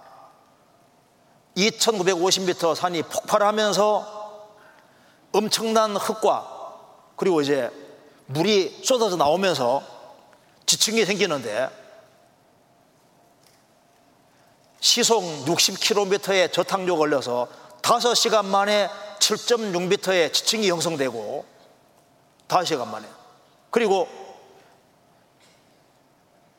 폭발해가지고요 183m 되는 지층이 형성되는데 3일 동안에 183m 지층이 형성되는 거예요. 그리고 거기에 엄청난 물이 흘러나오면서 순식간에 어마어마한 지층이 생겼는데 떡지로처럼 생긴 겁니다. 근데 여기 보시면은 그랜드 캐년은 1829m니까 이거의 10배입니다. 10배. 이런 지층이 생기려면은 홍수가 지나가도 보통 홍수가 아닌 거예요. 전 세계적으로 세계적인 홍수가 지나간 게 확실합니다. 그래서 잘 보시면은 저게 물이 지나간 흔적이 다 남아 있어요. 물이 샥 지나간 겁니다. 그랜드 캐년 보시면은 떡시로섬 생겼잖아요. 전 세계적으로 이런 지층들이 나옵니다. 이게 퇴적층, 이런 게 퇴적층입니다. 퇴적층. 물이 휩쓸고 지나가면서 생기는 거예요. 중국의 그랜드 캐년, 임려산 태항 대협곡, 떡시루처럼 다 평평하잖아요. 중국 대륙 곳곳에 남겨진 노아홍수의 증거. 이탈리아 돌로마이트 떡, 떡시루처럼 평평하게 되어 있습니다. 오스트레일리아 빅토리아 한도 떡시로처럼 다 전 세계적으로 보세요. 아시아도 마찬가지고 다 퇴적층으로. 지구의 75%가 퇴적암이라는 게 뭡니까? 세계적인 홍수가 지나간 것이 맞는 거예요. 유럽, 오세아니아, 제주도 백령도, 독도, 독도는 우리 땅. 자, 그리고 바다 생물 화석이 높은 지대에 계속 나오잖아요. 자, 물이 산들 위에 섰더니 주의 견책을 다니 도망하며 산은 올라가고 올짝이 내려간나이다. 지구 전체가 물에 잠겼다가 하나님이 올라가게 하신 겁니다. 그러니까 물 속에 있다가 올라갔으니까 당연히 뭐가 생깁니까? 바다 생물 화석이 많이 나올 수밖에 없잖아요. 여기 우리 시대에 놀라운 게 밝혀집니다. 여기 황색으로 표시해 놓은 것이 높은 산맥 표시인데요. 스칸데리미아 산맥, 우랄 산맥, 산맥들이 많이 있는데 높은 산맥들이 하나같이 공통점이 뭔지 아시죠? 바다 생물 화석이 안 나오는 게 없어요. 그래서 학자들이 뭐라 그러냐면은 지금 이 높은 산이 생긴 것이 신생되고 그리고 지구는 거의 다 해성층이다. 무슨 말입니까? 물 속에 들어갔다가 올라갔다가 말입니다. 왜? 산에서 전부 다 뭐가 나옵니까? 바다 생물 화석이 나오니까. 우리나라도 여기 전북 진안에 마이산 저도 가봤는데요. 말기처럼 생겨서 마이산이라고 하는데 동글동글한 자갈이 두 산을 이루고 있습니다. 670m 달하는 두 봉우리 정상에서 발견되는 조기 급대기들은 이곳이 먼 옛날 바다 밑이었다는 걸 증명해 준다. 마치 사람들이 자갈에 시멘트를 비벼 쌓아 올린 것 같아. 그렇잖아요. 그리고 제가, 제가 구미에 가보고 놀란 것이 구미에 배틀산이 있는데요. 완전 내륙이잖아요. 그런데 여기는 더 신기해요. 이 동글동글한 자갈이 산 전체가 이런 식으로 되어 있습니다. 이런 것들이 왜 산에서 나올까요? 찾아보니까 제가 찾아보니까 배틀 사는 아득한 옛날에는 바다였다가 그것이 융기 올라간 것으로 보인다. 산 곳곳이 여감, 자갈, 동글동글한 자갈로 이루어져 있습니다. 퇴적암인 거예요. 제가 그 강원도 장성에 여기 보시면요. 태백시청에서 구문소 해발고 600m인데 구문소에 가면은 바다에 사는 조개, 물고기, 삼엽초 등 매우 다양한 화석이 나온다. 구문소가 바다에 뜬 흔적, 삼엽총, 바다에 사는 것이 나오는 거예요. 삼엽총 보이잖아요. 그러니까 한국도 전부 다 바다 속에 있었던 거예요. 바다 속에. 아시요? 그리고 여기 봐요. 지금 지구상의 제일 높은 산이 에베레산인데 에베레산도 물속에 있다가 올라간 겁니다. 불가사의하게도 해면보다 8,000m나 높은 지층에서 해제 밖에 살지 않았던 조기화석이 발견된 것이다. 에베레스트는 바다 밑바닥이었다.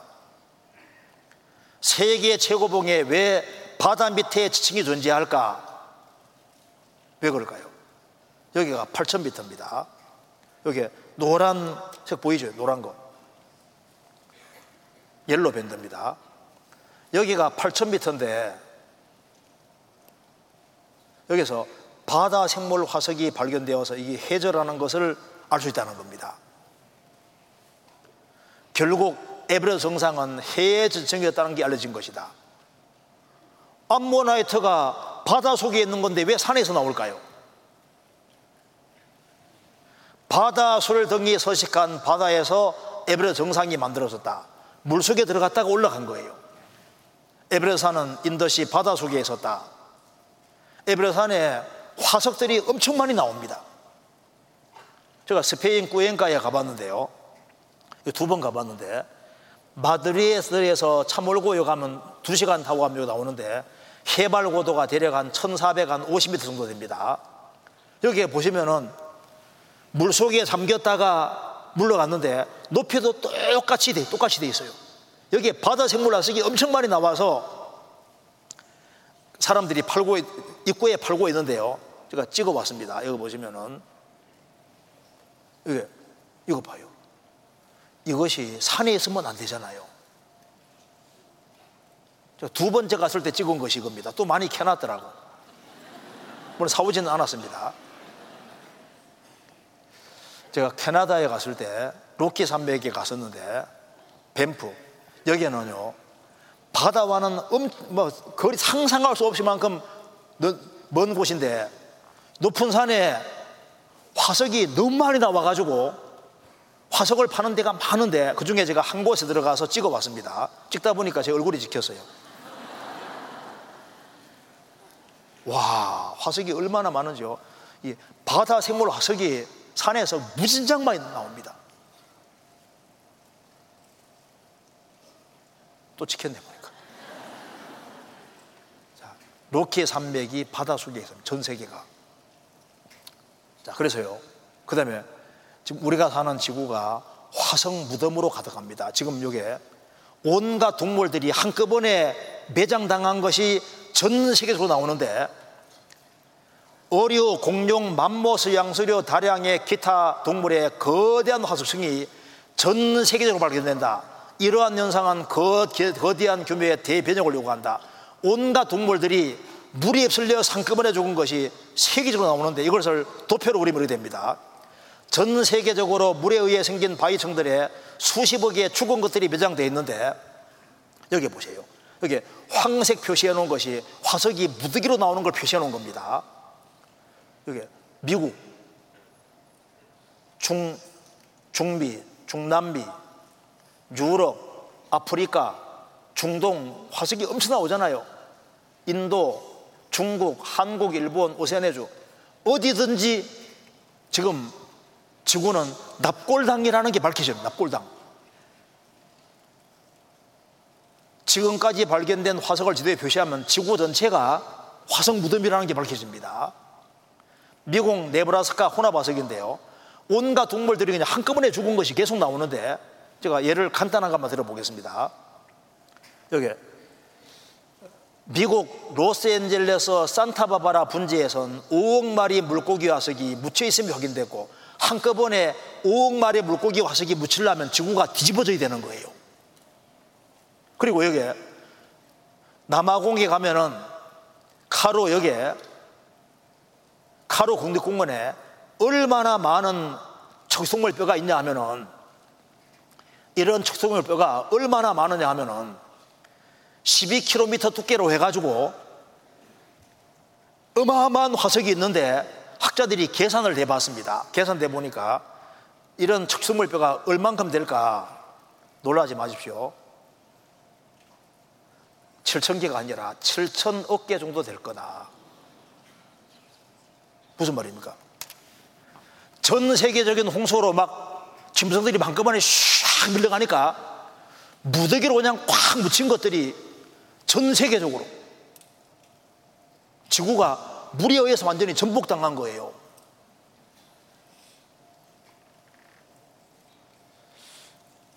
그 다음에 물이 어디로 물러갔느냐? 창세기 8장에 하나님이 노아와 그와 함께 방주에 있는 모든 들짐승과 육축을 곤념하사 바람으로 땅 위에 불게 하심에 물이 감하였고 물이 땅에서 물러가고 점점 물러가서 150일 감하고 물이 점점 물러갔다고 했습니다. 어디로 물러갔을까? 자, 돈 계산만 할 것이 아니라 이런 계산 좀 해봐야 됩니다. 자, 지구 전체가 물에 잠겼으면은 이게 어디로 물러갔느냐? 성경에 정확히 진술하고 있습니다. 10편 33편에 저가 바닷물을 모아 무더기같이 쌓으시며 바닷물을 모아서 무더기같이 쌓았다. 빙산입니다.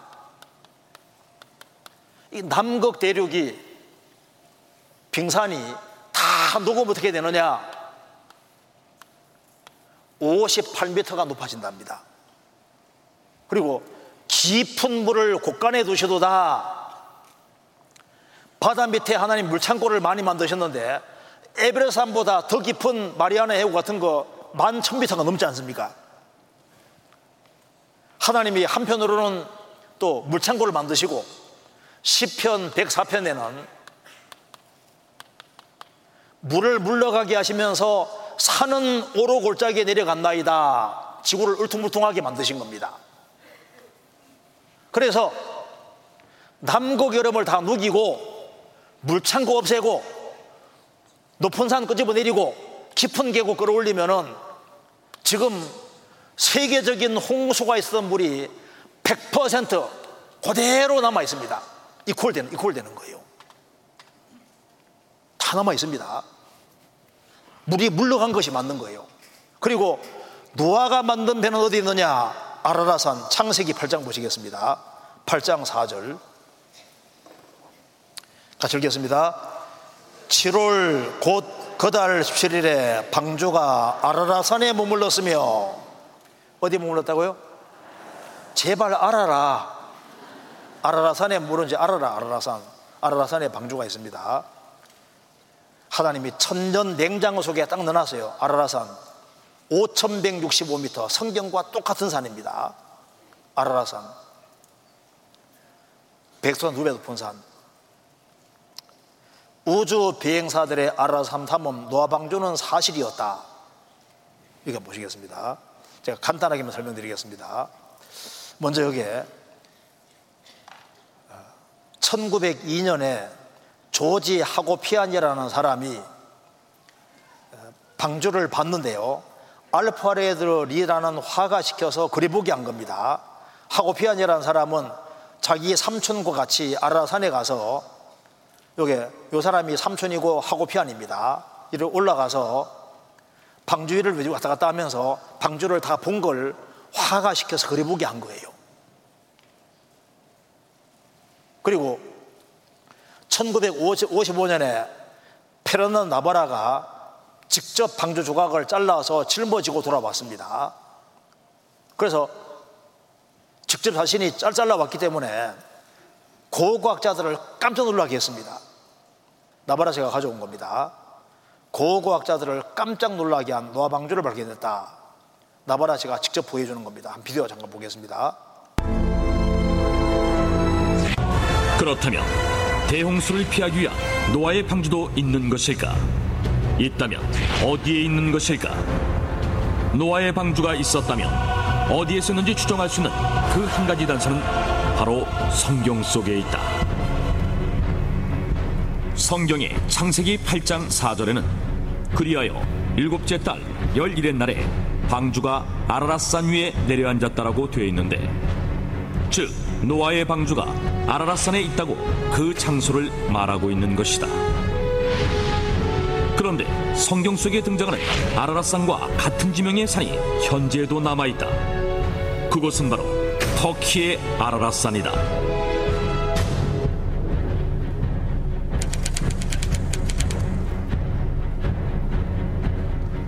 터키의 아라랏산은 그 지방 말로 쿠이 누라고 불리기도 했는데 이는 노아의 산이라는 뜻이며 오랫동안 신성시 되어 온 곳인데다가 현재 이곳 동네 이름들은 지난 수천 년간 노아와 노아의 자손들의 이름을 사용하고 있다고 한다. 뿐만 아니라 이 아라랏산에는 바다에서만 볼 수 있는 어패류의 화석과 소금 등 대홍수가 있었음을 증명하는 흔적들이 발견되기도 했다. 1916년 여름 러시아 제3코커서스 항공 군대인데 로스코비카 중위는 새 비행기를 시험하느라 터키의 동부 지역과 아르메니아 지역 사이에 있는 아라라산 근처를 비행하고 있었다. 중위는 비행 도중 산 정상에 있는 호수에서 놀라운 것을 발견했다. 그것은 바로 거대한 배였다. 로스코비카 중위의 보고를 받은 러시아의 황제 니콜라이 2세는 탐험대를 보내 직접 확인하게 했는데 탐험대 역시 로스코비카 중위가 배를 발견했던 장소에서 빙하 속에 묻힌 거대한 배를 발견한다. 그 배는 120m가 넘는 길이었고 배 안에는 높이 5m 정도의 칸막이가 몇백 개나 있었다. 어떤 방은 아주 크고 천장이 높았으며 어떤 방은 바구니가 겹겹이 줄지어 있기도 했다. 탐험대원들은 흥분하지 않을 수 없었다. 이 배가 바로 노아의 방주라고 생각했기 때문이다. 그런데 놀라운 일이 벌어진다. 1955년 노아의 방주를 찾아 아라라산을 찾아온 프랑스의 폭파 전문가인 페르낭 나바라와 그의 아들 라파엘이 산정상의 빙하 속에서 방주의 파편으로 여겨지는 나무 조각을 발견한 것이다.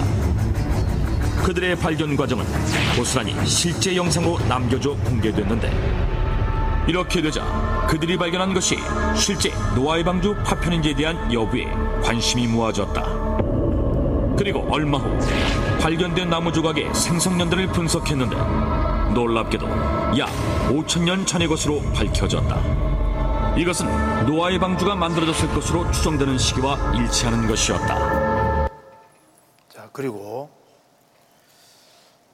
여기 그 제임스 어윈이 1989년에 아라라산에 자신이 직접 갔습니다. 이 사람이 제임스 어윈인데요. 이 사람이 뭐라 그랬냐면요. 자기가 달나라에 가서도 안 넘어졌다는 거예요. 그런데 아라라산에 가서 미끄러져서 아주 큰일 날 뻔했습니다. 그러니까 달나라보다 더 위험한 데가 아라라산이라고. 그런데 이 제임스 어윈이 자신이 89년에 직접 아라라산에 가서 찍었습니다. 이게 이제 이게 제임스 어윈 우주 비행사입니다. 이분이 이제 방조를 찍어 와서 지금 찍어 와 설명하는 장면입니다. 이 사람이 이제 직접 찍었기 때문에 어, 네덜란드 국영 TV 기자 얀덴보시와 같이 비행기로 또 찍은 것이 거예요. 먼저 이걸 찍고 난 다음에 다시 비행기로 또 찍은 겁니다. 여기 이 사람하고 같이 가서 찍은 거야. 보시겠습니다. 우리는 어윈과 함께 비행기를 타고 아래렛 산주위를 날고 있었는데 아우라 협곡 주위를 날다가 우리는 눈 덮인 산 정상에 돌출되어 있는 어떤 물체를 보았습니다. 그것은 마치 노아의 방주처럼 보였습니다. 우리는 몹시 흥분했지만 비행 시간이 다 돼서 기지로 다시 돌아가야만 하였습니다. 하지만 우리 중 몇 사람은 이것이 분명 노아의 방주일 거라고 확신을 했습니다. 에, 그래서 맨 마지막 탐사길에 올랐을 때 에, 우리는 터키 정부로부터 모든 허가를 받았고 마침내 우리는 그날 오후 노아의 방주를 보았습니다. 자, 그리고 여기 봅시다. 여기에 어, 여기 홍콩에 가면은 2010년에 이제 홍, 여기 이제 홍콩에는 노아 방주를 실제 만들어 놨습니다. 실제 크기를 만들어 놨어요. 저 여기에 제가 예, 며칠 동안 머무른 적도 있는데 요 사람들이 아라라산에 다녀온 사람들입니다. 그래서 여기에 2003년부터 아라산에 가기 시작했는데 2003년에 발견 못하고 2004년 실패, 2006년 실패, 2007년 실패, 2008년에 또 올라갔는데 2008년에 방주 위치를 알아내고 2009년에 촬영을 다 했고 2010년에 발표했잖아요. 설명이 쫙 나와 있습니다. 죄송합니다. 제 얼굴 나와가지고. 네. 노아방주 터키에서 발견 2010년에 기자회견 가졌고 이분들이 한국에도 왔다 갔습니다. 일곱 개 공간 중에 여섯 개를 들어가 촬영을 다 했어요. 다 가수들이 두드려 보고 확인 다 했습니다. 여기 한국에 와서 인터뷰한 거 한번 잠깐 보겠습니다. 성경 속 노아의 방주가 아직까지 남아 있을까요? 신학자와 탐험가들 사이에선 노아의 방주가 터키 아라라산에 남아 있다는 주장이 꾸준히 제기되고 있는데요. 20여 년간 노아의 방주를 연구해온 홍콩의 노아 방주 선교회 탐사팀이 한국을 방문해 노아의 방주 내부라고 주장하는 영상을 공개했습니다. 앤드류 유엔 탐사팀장은 그간 빙하와 화산재, 자갈 등에 둘러싸여 있던 방주가 지구 온난화 현상으로 얼음이 녹으며 내부로 들어갈 수 있는 7개의 출입구가 발견됐다고 말했습니다. 탐사팀에 따르면 이번에 발견된 7개의 공간은 모두 목조 구조물로 너비 2에서 3m부터 15m에 이르는 공간까지 크기와 높이, 모양이 다양합니다. 탐사팀이 구체적 조사를 위해 목조 샘플을 조사한 결과 석기시대 후반의 것으로 판명됐습니다. 앤드류 유엔 팀장은 이번 탐사로 노아의 방주의 전체 크기를 확인할 수 있는 근거나 데이터는 없지만 확실한 것은 노아의 방주가 둘로 쪼개져 있다고 밝혔습니다. 이와 관련 한국의 엑소아크 선교회도 노아 방주 탐사팀과 협력 관계를 맺고 내년 7월경 탐사팀의 원정에 합류하기로 했습니다. 궁금하시면 한번 연락해서 한번 올라가 보세요, 같이. 그리고 제가 이제 미국의 켄터키에 가면은 노아방주 실제 크기를 만들어 놨는데 이것은 그 홍콩보다 더 정밀하게 만들어 놨습니다. 제가 가서 보고요. 와. 얼마나 큰지요. 여기 가서 이제 보면은 정말 상중하 삼청으로 만들었고 궁금한 걸 다 풀어놨기 때문에 들어가서 구경 쫙 하고 나면은 아 진짜구나 실감이 확 나게 만들어 놨어요. 미국 가시면 여기 한번 가보시면 좋은데 예. 하나님이 노아 홍수 이게 안 믿을까봐 증거를 충분히 딱 남겨 놓으신 거예요. 사실이잖아요. 이거 봅시다. 그래서 여기에 이제 아담 하와로 말미암아 인간 역사가 시작되면서 지구상에 죄가 많아져 하나님이 전 세계를 물로 심판 내리셨습니다. 노아 홍수 심판이 있었고 노아 홍수 심판 이후에 하나님이 무지개를 주시고서 말씀했습니다. 내가 전 세계를 물로는 심판하지 않겠다 약속해 주셨습니다. 그리고 노아 식구들을 축복해 주시면서 흩어 살아라 명령하셨습니다.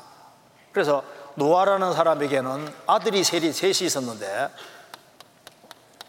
샘과 함과 야벳 이렇게 세 아들이 있었는데요. 함의 후예 중에 니무롯이라는 사람이 태어납니다. 창세기 10장에 세상 최초의 영걸 영웅이라고 그랬는데 하나님을 대적하는 데 특이한 능력이 있었습니다. 이 니무롯 중심에 대해서 노아 조선들이 뭉치기 시작했어요. 그래서 현재 이라크 지역에다가 거대한 도시를 만들고 하늘에 닿는 탑을 쌓기 시작한 겁니다. 이때 슬로건은 인간 이름을 내고 흩어짐을 면하자. 하나님 없이도 뭉친 거예요. 세계적인 홍수를 경험한 지 얼마 안 돼 또 타락했습니다. 하나님이 그냥 흩어버리면은 또 쉽게 뭉칠 테니까 하나님이 초자연적으로 개입해서 언어를 갈라버립니다. 그래서 이것 때문에 외국어 다양한 방언이 생기게 되고 삼색인종이 생기게 되는 겁니다. 그래서 세매 후에는 황인종 계열이 되고 하매 후에는 흑인종 계열이 되고 야베 투에는 백인종 계열이 되는 겁니다. 피부 색깔은 유전적으로 64개까지 가능한데 줄이면 16개, 더 줄이면은 삼색인종이 나옵니다. 유전적으로 그렇게 되게 돼 있어요. 그래서 바벨탑 때문에 다양한 외국어 방언이 생기고 삼색인종이 생기게 되고 그래서 언어가 통하는 사람끼리 흩어지기 시작했던 겁니다. 그래서 세월이 점점 흘러가면서 하나님에 대한 기억이 흐려지면서 전 세계는 우상 숭배에 들어지고 다양한 종교들이 생기게 됐습니다. 우상과 종교는 기본 원리가 똑같습니다. 인간이 스스로의 힘으로 하나님을 찾아가는 노력이고 하나같이 강조하는 것이 행입니다. 너가 잘하면 좋은 데 갈 거야. 이렇게 말하는 게 종교인 거예요. 이렇게 해서는 인간 힘으로는 하나님 찾을 수 없으니까 하나님이 이 사건 이후에 갈대아 우르에서 한 사람을 무조건 불러내십니다. 이 사람이 바로 아브라함이고 나중에 이름을 아브라함으로 바꿔주셨습니다. 아브라함을 통해서 나타난 민족이 바로 이스라엘 민족이고 이스라엘 민족을 통해서 예수님이 오시고 예수님이 십자가에 죽으시고 부활하심으로 구원을 완성하시고 예수님이 완성하신 구원의 복음이 전 세계에 전파되고 전 세계에 전파되면은 그제야 세상 끝이 오도록 하나님이 정하신 겁니다. 창세기 12장 찾겠습니다.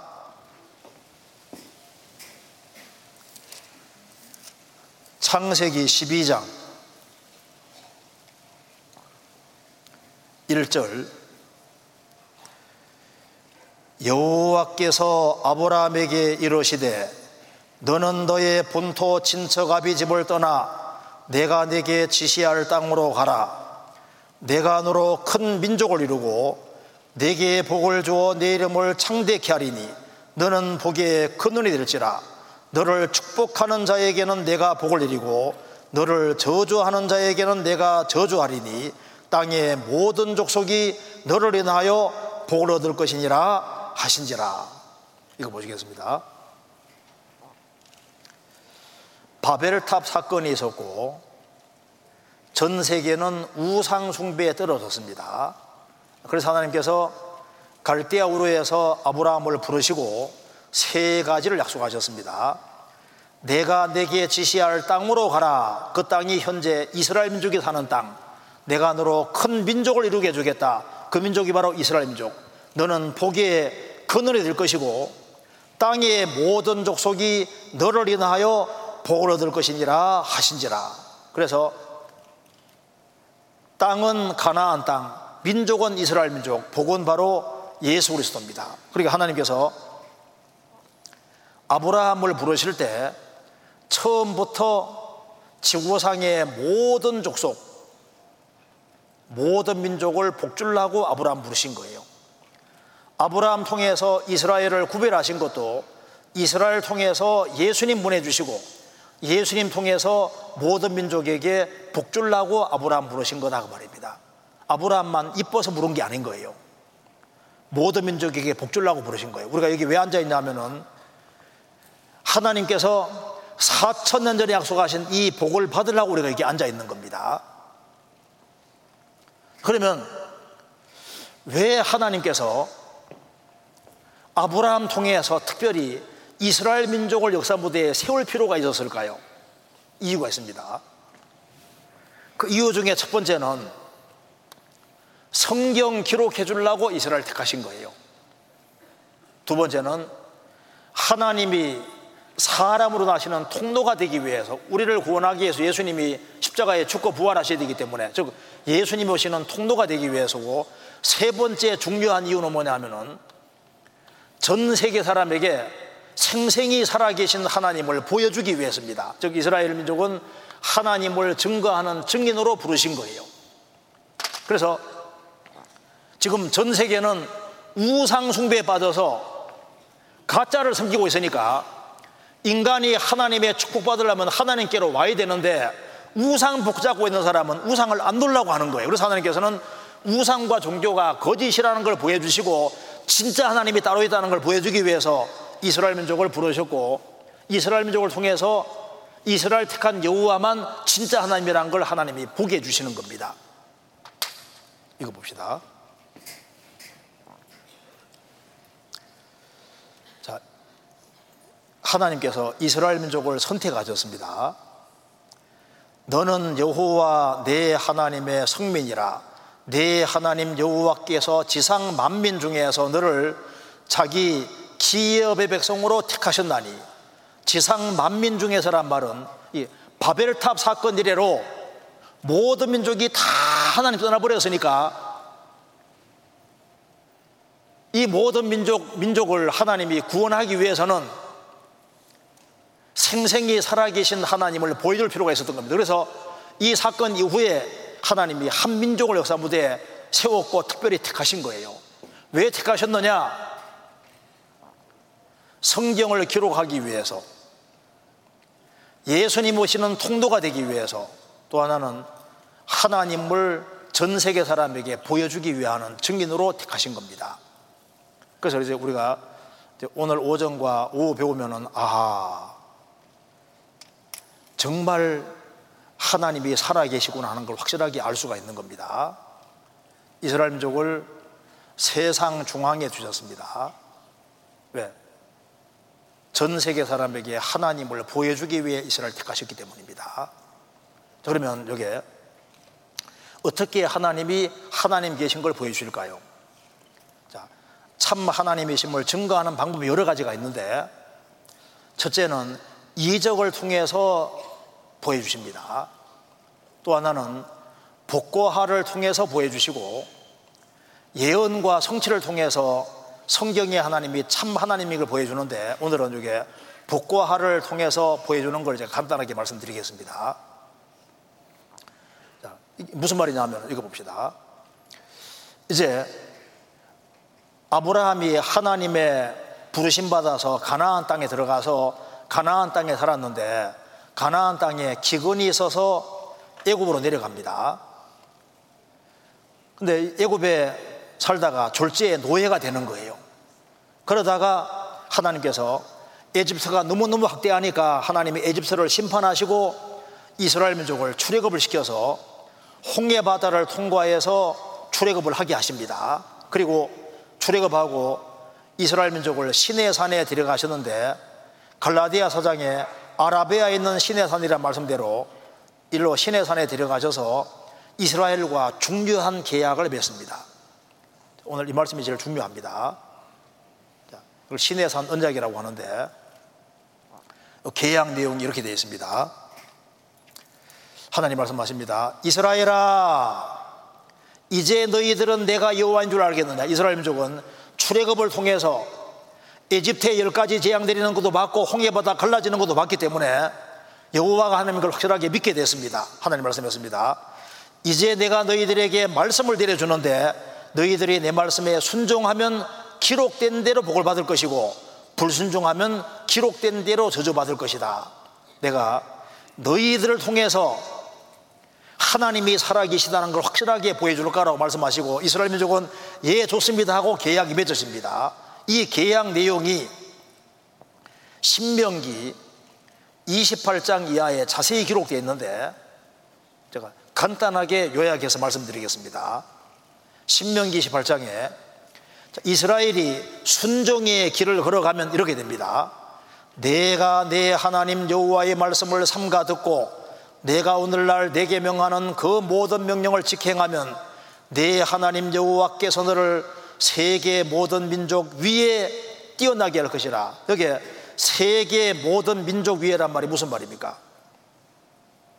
세계 모든 민족 위에 뛰어나게 한다는 말씀은 바로 얘기입니다. 지금 바벨탑 사건으로 세상 모든 민족이 하나님 등지고 떠나갔으니까 이 속에 한국 사람도 포함됩니다. 그런데 하나님께서 세계 모든 민족 대 이스라엘인 거예요. 그래서 이스라엘이 순종의 길을 걸어가면은 세상 모든 민족 꼭대기 있도록 정하신 거예요. 세계 모든 민족 위에 뛰어나게 하실 것이라 여호와께서로 머리가 되고 꼬리가 되지 않게 하시며 위에만 있고 아래에 있지 않게 하시리니 조건은 순종입니다. 순종하면은 이스라엘은 머리가 되고 꼬리가 되지 않고 위에만 있고 아래에 있지 않을 것이다.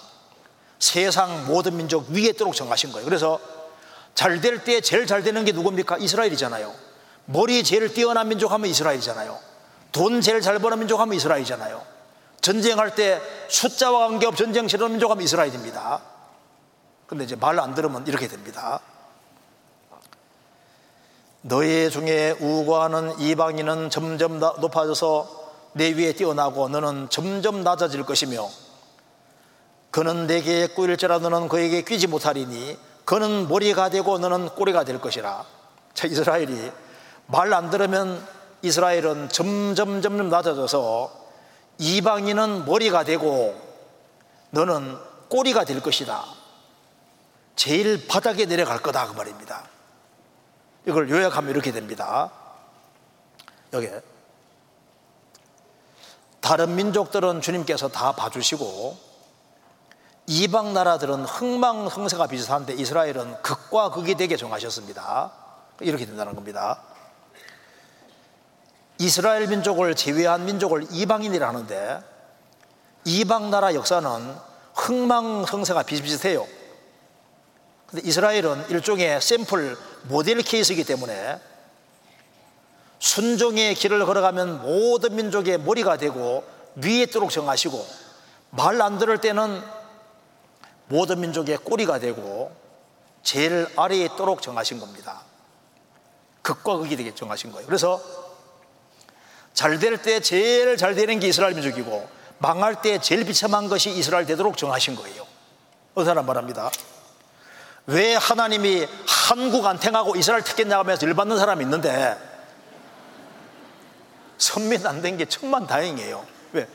좋은 점만 있는 게 아니라 안 좋은 점이 있는데 바로 이겁니다. 이스라엘은 이렇게 계약을 딱 맺고 난 다음에 이제 이스라엘 민족은 출애굽에서 40년 동안 훈련받고 가나안 땅에 들어갔던 거예요.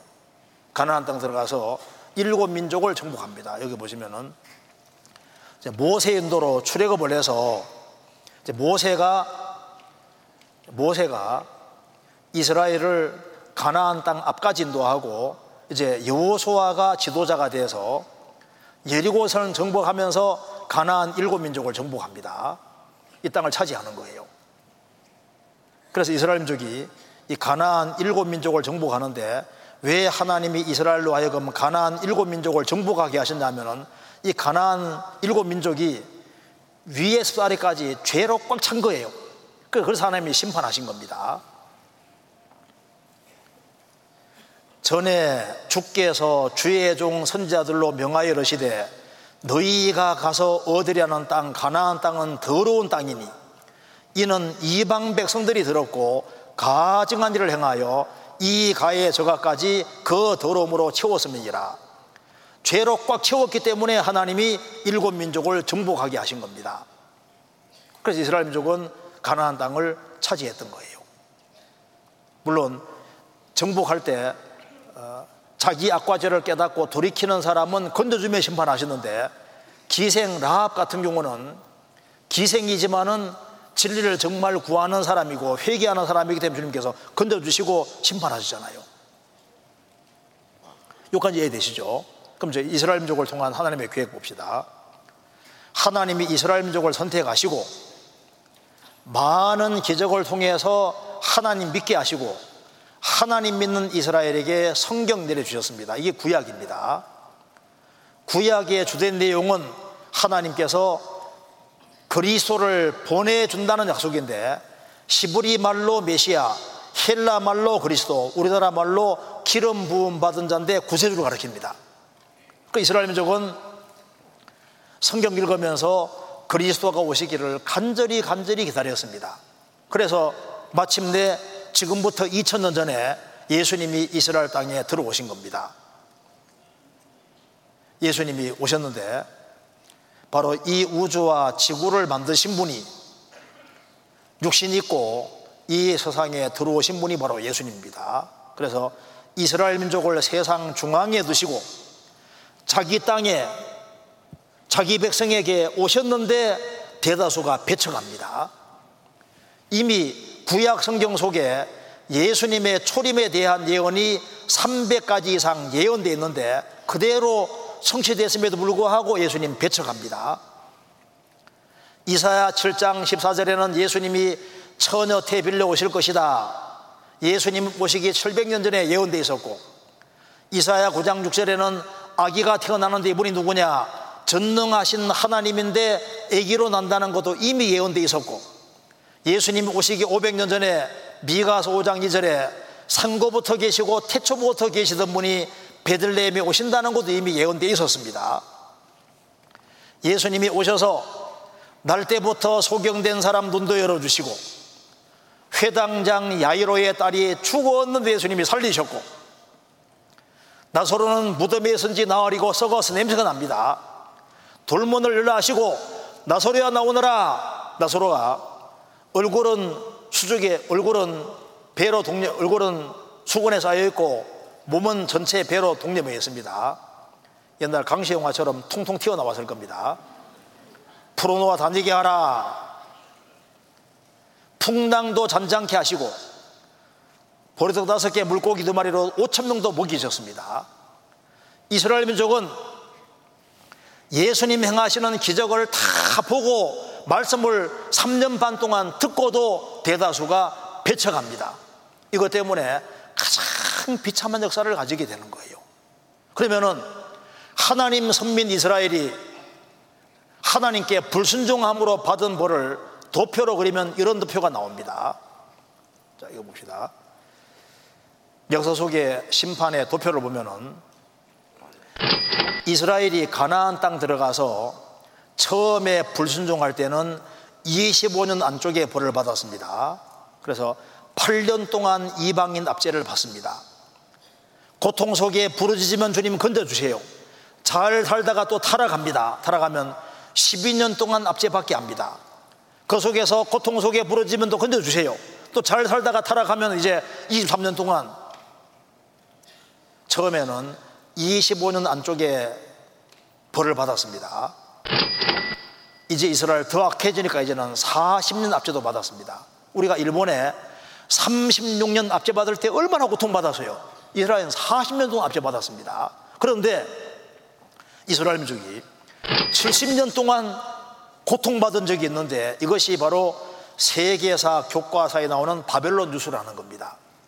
자, 왜 이스라엘이 이 바벨론에 70년 동안 잡혀갔냐 하면은 이 가나안 일곱 민족을 정복할 때 이 가나안 일곱 민족이 죄가 꽉 차 심판하셨는데 이스라엘이 여기에 살면서 가나안 일곱 민족이 짓는 죄보다 더 큰 죄를 지을 때 형벌이 바로 70년이었던 겁니다. 바벨론 제국의 느부갓네살 왕이 이스라엘 쳐들어오는데 무려 1000km가 넘어요. 쳐들어와서 예루살렘 성전 불질러 버리고 유대인들을 무지하게 죽이고 가난한 사람 남겨두고 이스라엘 민족을 몽땅 붙잡아서 포로로 잡아갔습니다. 그래서 이스라엘 민족은 남의 나라 한 나라에 가서 70년 동안 포로 생활했습니다. 그래서 기원전 580년부터 516년까지 바벨론 포로 잡혀가서요. 이렇게 포로 잡혀갔던 겁니다. 잡혀가서 무려 1000km 넘게 잡혀갔던 거예요. 자, 그래서 자, 이스라엘이 가나안 일곱 민족이 짓는 죄보다 더 큰 죄를 지을 때 형벌이 70년이었는데 이스라엘이 예수님을 배척했을 때는 한 나라에 잡혀간 것이 아니라 이때는 한 나라 바벨론 역에 잡혀가서 70년 동안 살았는데 예수님 배척했을 때는 한 나라가 아니라 전 세계 유랑민족이 돼서 2000년 가까이 유랑민족으로 있다가 우리 시대에 회복이 되잖아요. 이게 뭘 말하는 겁니까? 인간이 짓는 죄 중에서 제일 큰 죄가 무엇인지를 보여주고 있습니다. 이스라엘이 바벨론 포로 잡혀갈 때 살인죄, 간음죄, 우상숭배죄, 여자끼리 남자끼리 죄짓고 짐승하고 죄짓고 성경에 죄라고 하는 죄는요 인간이 지을 수 있는 온갖 죄를 다 지을 때 형벌이 70년이었습니다 그런데 예수님 배척했을 때는 2000년 뭘 말하는 겁니까? 제일 무서운 죄는 살인죄 이런 죄가 아니에요 그리스도를 배척하는 죄라는 걸 보여주는 겁니다 그러면 하나님의 선민 이스라엘은 왜 예수님을 배척하게 됐을까? 이유가 여러 가지가 있는데 여기 봅시다. 이스라엘 민족은 예수님 배척에 서 지금 이스라엘 민족이 이스라엘 땅에 돌아갔지만 아직도 유럽에도 많이 살고 있잖아요. 러시아, 그 다음에 아프리카 쪽에 또 유대인들이 많이 가고 아시아 쪽에 유대인들이 거의 많이 돌아갔습니다. 오스트레일리아, 미국, 남미 유대인들이 전 세계로 민족이 됐는데 그리스도 배척한 죄로 2천 유랑민족이 되는데 왜 예수님 배척했느냐? 우리도 동일한 이유로 예수님 배척할 수 있습니다. 그래서 배척한 이유를 보면 제일 첫 번째 이스라엘 민족의 마음이 너무나도 완고하고 악했습니다. 그래서 마태복음 13장에 이스라엘이 왜 못 깨닫느냐? 마음이 완악해졌다. 마음이 완고하고 악하면 안 깨달아지는 거예요. 나사로가 썩어서 냄새나는 나사로가 살아나는 걸 보면서도 어떻게 배척할 수 있을까요? 마음이 완고하면 그럴 수 있는 겁니다. 우리 시대에 성경이 막 확실한 사실로 드러남에도 불구하고 왜 배척하는 게 가능하냐 하면은 강팍하고 완고하면 그럴 수 있는 거예요. 제가 구원받을 때마다라도 증거 몇 개 못 봤거든요. 창세기장에 에덴 농산 얘기 나오면 유프라스 강 그거 보면서도 세상에 성경책에 왜 이것이 나올까? 성경 보면서 굉장히 심각했는데 요즘 막 증거가 막 너무 많이 드러나도 감각이 없잖아요. 예수님 당대 유대인들도 그랬습니다. 그리고 예수님 배척한 또 한 가지 이유는 영혼에 대한 무관심입니다. 예수님이 버릇다섯 개 물고기 두 마리로 5천 명을 먹이신 이후에 영혼에 대한 얘기를 하니까 타가버리는 거예요. 나중에 12명만 남았습니다. 예수님 말씀하셨습니다. 너희도 가렸느냐? 베드로가 말합니다. 주여 영생의 말씀에 계심에 우리가 니게로 가오리까 베드로는 어부지만 영혼과 영생에 관심이 있습니다. 예수님 말씀했습니다. 내가 너희를 뚫을 택하지 않았느냐? 너희 중 한 명은 마귀니라. 가른 유다. 유다는 예수님을 3년 반 따라다니면서 영혼에 관심 없어요. 은 30바가 예수님 팔아먹는 거 봐요. 지금 우리 시대 보십시오. 영혼에 대해서 고민하는 사람 찾는 경우가 참 드뭅니다. 아무 생각이 없어요. 오락이 너무 많아서 볼 것이 너무 많아서 자기를 깜빡이고 산다 자기를 깜빡이고 살아요. 과거에는 대학생들이 술잔을 주거니 바꿔, 바꾸니 하면서도 인생에 대한 얘기를 많이 했잖아요. 요즘은 참 찾기가 어렵습니다. 단 하루만이라도 스마트폰 다 끄고 정말 죽으면 어떻게 될까? 창조주가 정말 계실까? 죽음 뒤에 영원한 내세가 있을까? 천국과 지옥이 있을까? 영원한 죄에 대한 형벌이 있을까? 양심을 누가 주었을까? 생각하면 이게 심각한 거예요. 예수님 당대 유대인들이 자기 영혼에 관심 가진 사람이 거의 없어서 그것이 배척의 원인이 된 거예요. 우리 이번에 이런 기회가 주어진 게 결코 운이 아닙니다. 하나님께서는 누가 진리를 찾는지를 아시기 때문에 인생에 뭔가 해답이 있다면 찾아야 되겠다는 마음을 가진 사람에게 주님께서 이런 기회를 주시는 거예요. 이건 하나님의 특별한 배려고 축복이라는 거 아셔야 됩니다. 지금까지 공부 많이 하셨지만은 다른 책으로 인생 문제가 풀리지 않았잖아요. 성경 배우면은 인생 문제가 풀릴 수가 있습니다. 그리고 이스라엘 예수님 배척한 결정적인 이유는 바로 이겁니다. 그리스도에 대한 모습을 오해했습니다. 구약에 보면은 하나님이 사람으로 나시는데 대조적인 두 가지 모습이 예언되어 있었습니다. 하나는 고난 받으시는 그리스도, 인간의 영혼을 구원하는 그리스도에 대한 예언이 자세하게 예언되어 있고 왕으로 오시는 그리스도, 세계를 정복하고 영광 얻으시는 그리스도가 자세히 예언되어 있었던 겁니다. 하나님의 계획은 예수님이 초림하셔서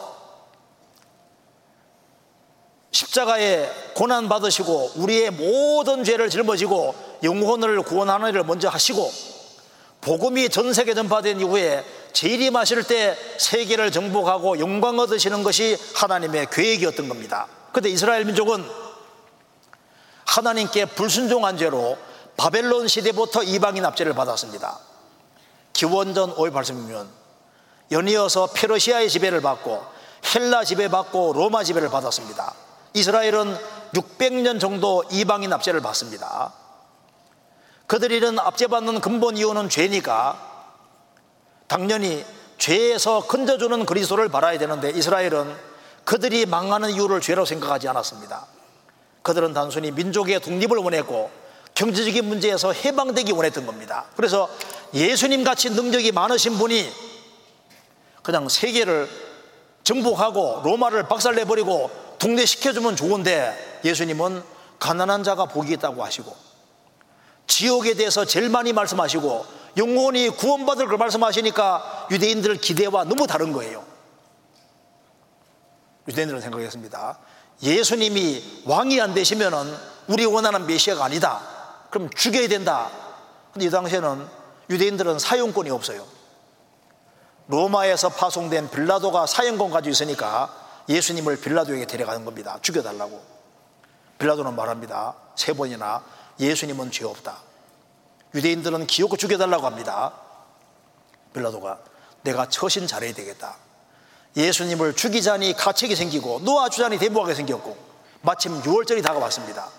6월절 되면은 죄수 한 명을 놓아주는 전례가 있었습니다. 그래서 아예 십자가에 죽이기로 결정되어 있는 악질 죄수 살인 강도 바라바를 끄집어냈습니다.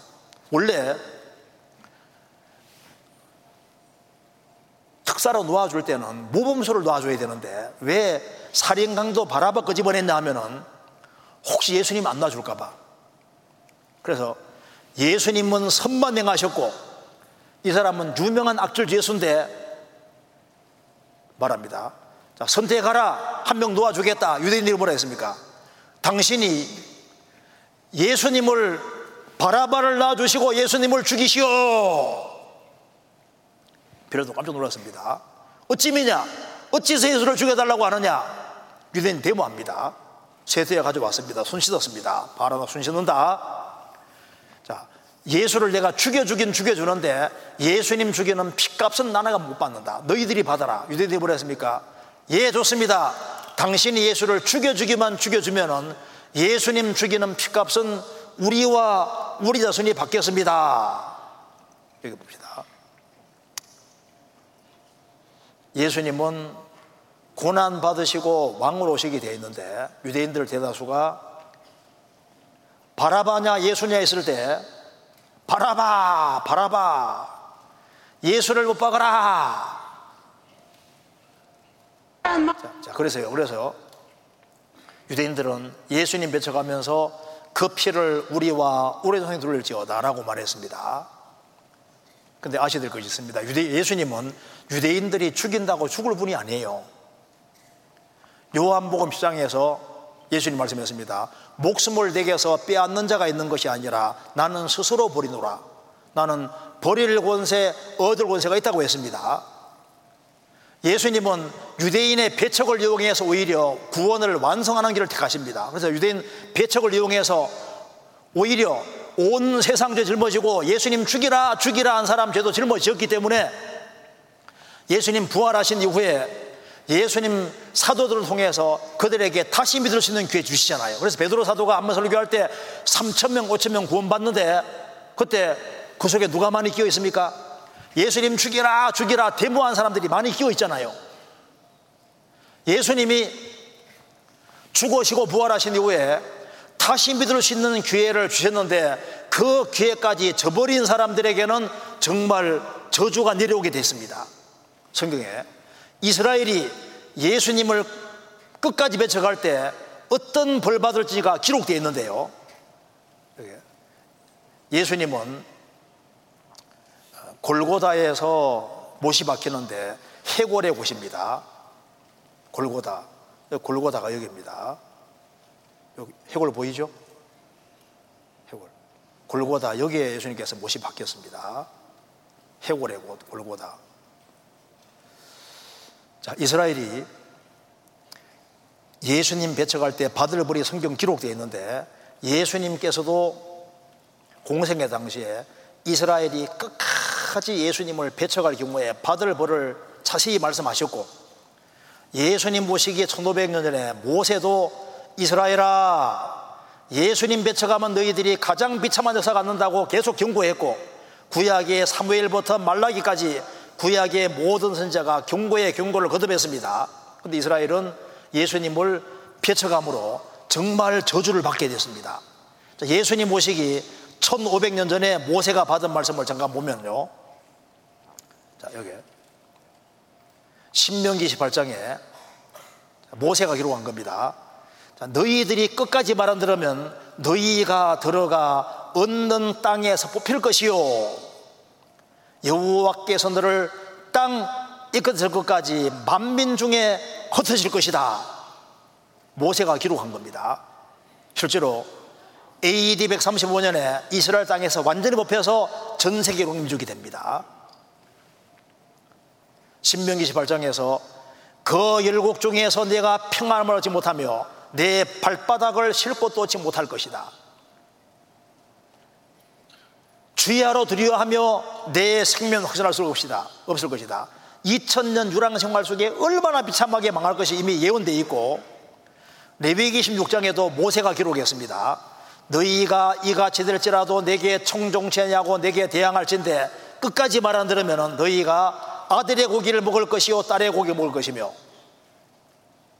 내가 너희를 열방 중에 흩을 것이요 내가 칼을 빼어 너희를 따르게 하리니 너희 땅이 황무하며 너희 성읍이 양해하리라. 끝까지 말안 들으면 어떻게 된다고요? 여기 나와 있기를. 첫째 너희가 자식의 고기를 먹을 것이다. 두 번째 내가 너희를 열방 중에 들 것이다. 세 번째 칼을 빼어 너희를 따르게 할 것이다 네 번째 너희 땅이 황무하며 너희 성읍이 황폐할 것이다 이대로 됐습니다 여기 보시면요 이스라엘 땅은 황무하게 되고 이스라엘 민족은 전 세계 분산되고 복 대신에 환란과 저주를 실제로 받게 됐습니다. 경향신문입니다. 온 바다가 잉코로 채워져 있고 온 세계 갈대가 편이며 온 세계인이 글을 쓴다 해도 유태인이 받은 박해를 모두 쓰여렸다는 말이 있다. 바다 전체가 잉코고 온 세계 갈대가 편이고 온 세계인이 펜가지고 글 써도 유대인 박해는 못쓸 것이다. AD 70년에 예루살렘 멸망 후 그들은 2000년 동안 터서저 망국의 안 속에 살았다. 예수님이 내 원소들이 토성을 쌓고 너를 둘러 사면에 가둔다고 말씀하신 대로 이 말씀이 70년에 이루어집니다. 타이터스가 나중에 황제가 되는데 군대 8만 명 이 끌고 이스라엘 쳐들어옵니다. 쳐들어와서 예루살렘 서쪽에 본진을 두고 예루살렘 첫 번째 성벽과 두 번째 성벽을 부숩니다. 세 번째를 못 부숴서 토성 쌓고 사면에 가둡니다. 7km 토성을 쌓아 사면에 가두고 5개월 동안 포위 공격하니까 성 안에 먹을 것이 없잖아요. 그래서 자녀 고기를 먹는데 요세푸스란 역사학자가 유대 전쟁사에서 이 전쟁을 생생히 보고 기록해 놨습니다. 유대인들이 자녀 고기 먹은 것을 기록을 해 놨습니다. 굶주려 견디지 못해 자식을 잡아먹다 마리아가 여자가 자식 잡아먹은 걸 정확히 기록해 놨는데 이미 성경에 자녀 고기를 자기의 낳은 어린 자신을 가만히 먹는다는 말씀이 그대로 이루어진 겁니다. 아들의 고기, 딸의 고기 먹는다는 말씀이 그대로 이루어지고 이때 유대인들 110만 명이 죽임 당했습니다. 그리고 AD 135년에 하드리안 황제가 이 로마 이제 이스라엘 땅을 이스라엘의 예루살렘을 로마식 도시로 만들라고 했습니다. 그래서 유대인들이 반란을 일으킨 겁니다. 예루살렘을 로마 숙주로 만들어 가지고 그래서 유대 이제 로마식으로 만드니까 바- 반란이 일어나서 유대인 3차 반란이 일어납니다. 그래서 타이터스가 여기 이제 하드렌 황제가 이스라엘 쳐들어와서요.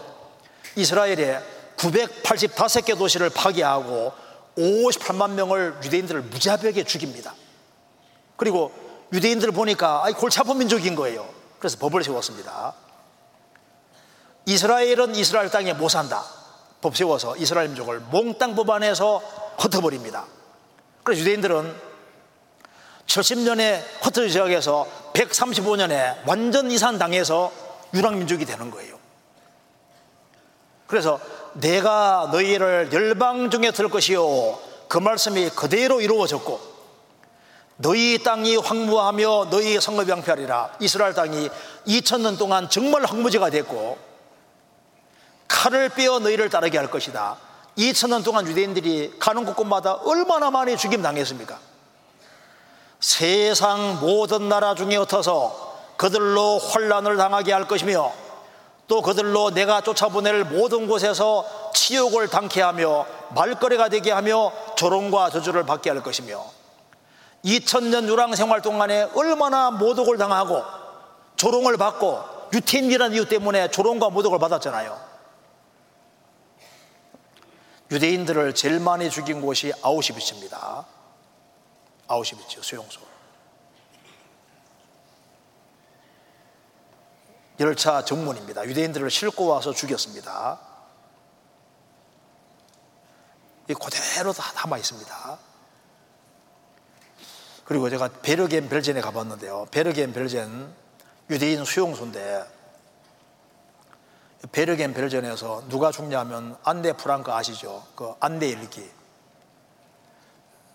안네 프랑크가 아홉시부터 수용소에 있다가 나중에 이쪽으로 베르겐 벨젠으로 이감돼 가지고 이따가 해방되기 조금 전에 죽습니다. 안네 프랑크 알잖아요. 그리고 제가요 여기 그 가보니까 막 이상하게 이렇게 둔덕진 이서 이게 뭐냐 물으니까 유대인들 수백 곳이 끌어 모은 거예요. 이게 베르겐 벨제 모습입니다. 유대인들을 이렇게 한꺼번에 끌어 묻은 거예요. 그리고 제가 최근에 부엠팔터 수용소를 다녀왔는데 유대인 수용소입니다. 유대인들을 이제 이렇게 여기 데려와서 여기 죽였는데 여기 보시면 이 사람이 그 엘리 비젤 노벨상 탄 사람인데요.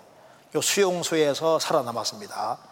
15살 때 여기에 잡혀간 15세 때 유대인 대학생을 목격 엘리 비젤 나이 밤이라는 책을 썼습니다. 이 엘리 비젤이 오바마 대통령과 같이 여기에 다녀갔습니다. 그런데 제가 가보고 놀란 것이 유대인 수강도고요. 부엠발트 수용소에 유대인들이 이제 죽으면은 이 지하실 밑으로 다 집어 던졌습니다. 던졌는데 여기에 보면은 갈고리 같은 것이 보이죠, 갈고리. 제가 이게 뭡니까 라고 물어봤습니다. 여기. 요거. 유대인들이 수용소에서 죽으면요, 집어 던졌는데 죽은 자라다 보면 안 죽은 사람들이 있는 거예요. 이런 사람들은 고기 걸듯이 이렇게 해서 고리 거기에다가 죽을 때까지 이렇게 목 뒤로 해가지고 딱 걸어 놓은 거예요. 죽을 때까지. 그리고 여기에 어, 여기에 있는 그 총 지도자 우두머리 그 안에는요 유대인 살갗을 뺏겨 가지고 막 막 별 아 이건 이상 얘기할 필요 없이 유대인들만큼 끔찍하게 망한 민족 없습니다. 그리고 얘가 제가 이거 뭡니까 물으니까 생체 실험 하던 곳인데 그대로 남아 있습니다. 유대인 생체 실험. 유대인들을 실험 도구로 죽였잖아요. 의학 실험의 인체 제공. 생체 실험으로 유대인들을 천사를 쫙 째서 대충 꾸며둔 겁니다. 산 사람 해골을 째서 실험 도구로 사용했잖아요. 유대인들을 40만 명을 실험용으로 죽였습니다. 아시잖아요. 600만 명 유대인들을 학살했습니다. 유대인들은 그리스도 배척함으로 얼마나 비참하게 망한지 모르잖아요. 그런데 이것이 우리와 관계가 있습니다. 같이 읽어봅시다. 푸른 나무에도 이같이 하거든 마른 나무엔 어떻게 되려 하시니라. 푸른 나무는 이스라엘을 말하는 겁니다. 푸른 나무가 잘 타면은 마른 나무 훨씬 더 탑니다. 하나님의 선민인 이스라엘이 예수님 배척함으로 2000년 동안 망했다면은 마른 나무 같은 이방인 어떻게 되리요? 영원한 지옥이기 때문에 하는 말씀인 거예요. 그래서 이스라엘 민족은 망했지만은 마지막 시대 때 하나님께서 이스라엘 민족을 회복시키십니다. 이스라엘은 2600년 만에 나라가 되었습니다. 전 세계 터진 이스라엘 민족이 우리 시대에 돌아와서 이스라엘 땅을 차지했고 이스라엘 민족이 점점 점점 많아져서 300만 명 당시에 129개에서 돌아왔는데 84개 언어를 사용하고 있었습니다. 지금 유대인들이 숫자가 자꾸 많아지잖아요. 그리고 유대인들이 여기에 뚫고 들어가 나라를 세우고 있는데 지금 이스라엘은 제일 바닥에 있다가 올라가서 1800만 유대인들이 세계를 쥐락펴락한다. 유대인들은 제일 바닥이 아니면 뭐라 했습니까? 꼭대기. 지금은 바닥에 있던 이스라엘이 꼭대기로 올라갔잖아요.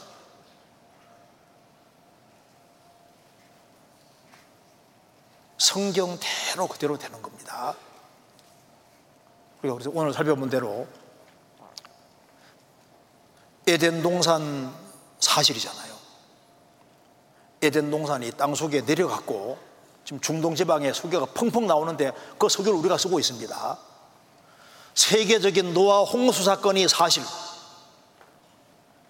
바벨탑 때 언어와 종족 갈라진 것이 사실. 하나님 이스라엘 민족을 선택해서 이스라엘 민족이 순종할 때는 정확히 복을 받고 불순종할 때는 정확히 저주를 받았는데 그 성경에 나온 대로입니다. 인간이 지을 수 있는 최고의 죄를 지을 때 한 나라에 잡혀가 철지면 동파로 생활했는데 예수 그리스도 배척했을 때는 2000년 동안 전 세계 듣다가 우리 시대에 정확히 회복이 되고 있고 제일 꼭대기에 올라가 있잖아요. 성경은 꾸며낸 얘기가 아닙니다. 그래서 성경에 역사가 쫙 기록되어 있는 거예요. 조금 이해되시죠? 네, 그래서 오후 시간에 더 배우시면 더 자세히 이해될 겁니다. 같이 도하시겠습니다. 자비로우신 우리 아버지 하나님, 우리에게 믿을 수 있는 증거로 성경을 주신 것을 감사합니다. 이번에 말씀을 듣는 모든 사람들의 마음을 붙잡아 주시고 영혼이 다 구원함 이룰 수 있도록 역사해 주시고 도와주옵소서. 다음 시간 또 주의 거룩한 말씀께 부탁드립니다. 우리 구주 예수 그리스도 이름으로 기도하옵나이다. 아멘. 예, 수고하셨습니다.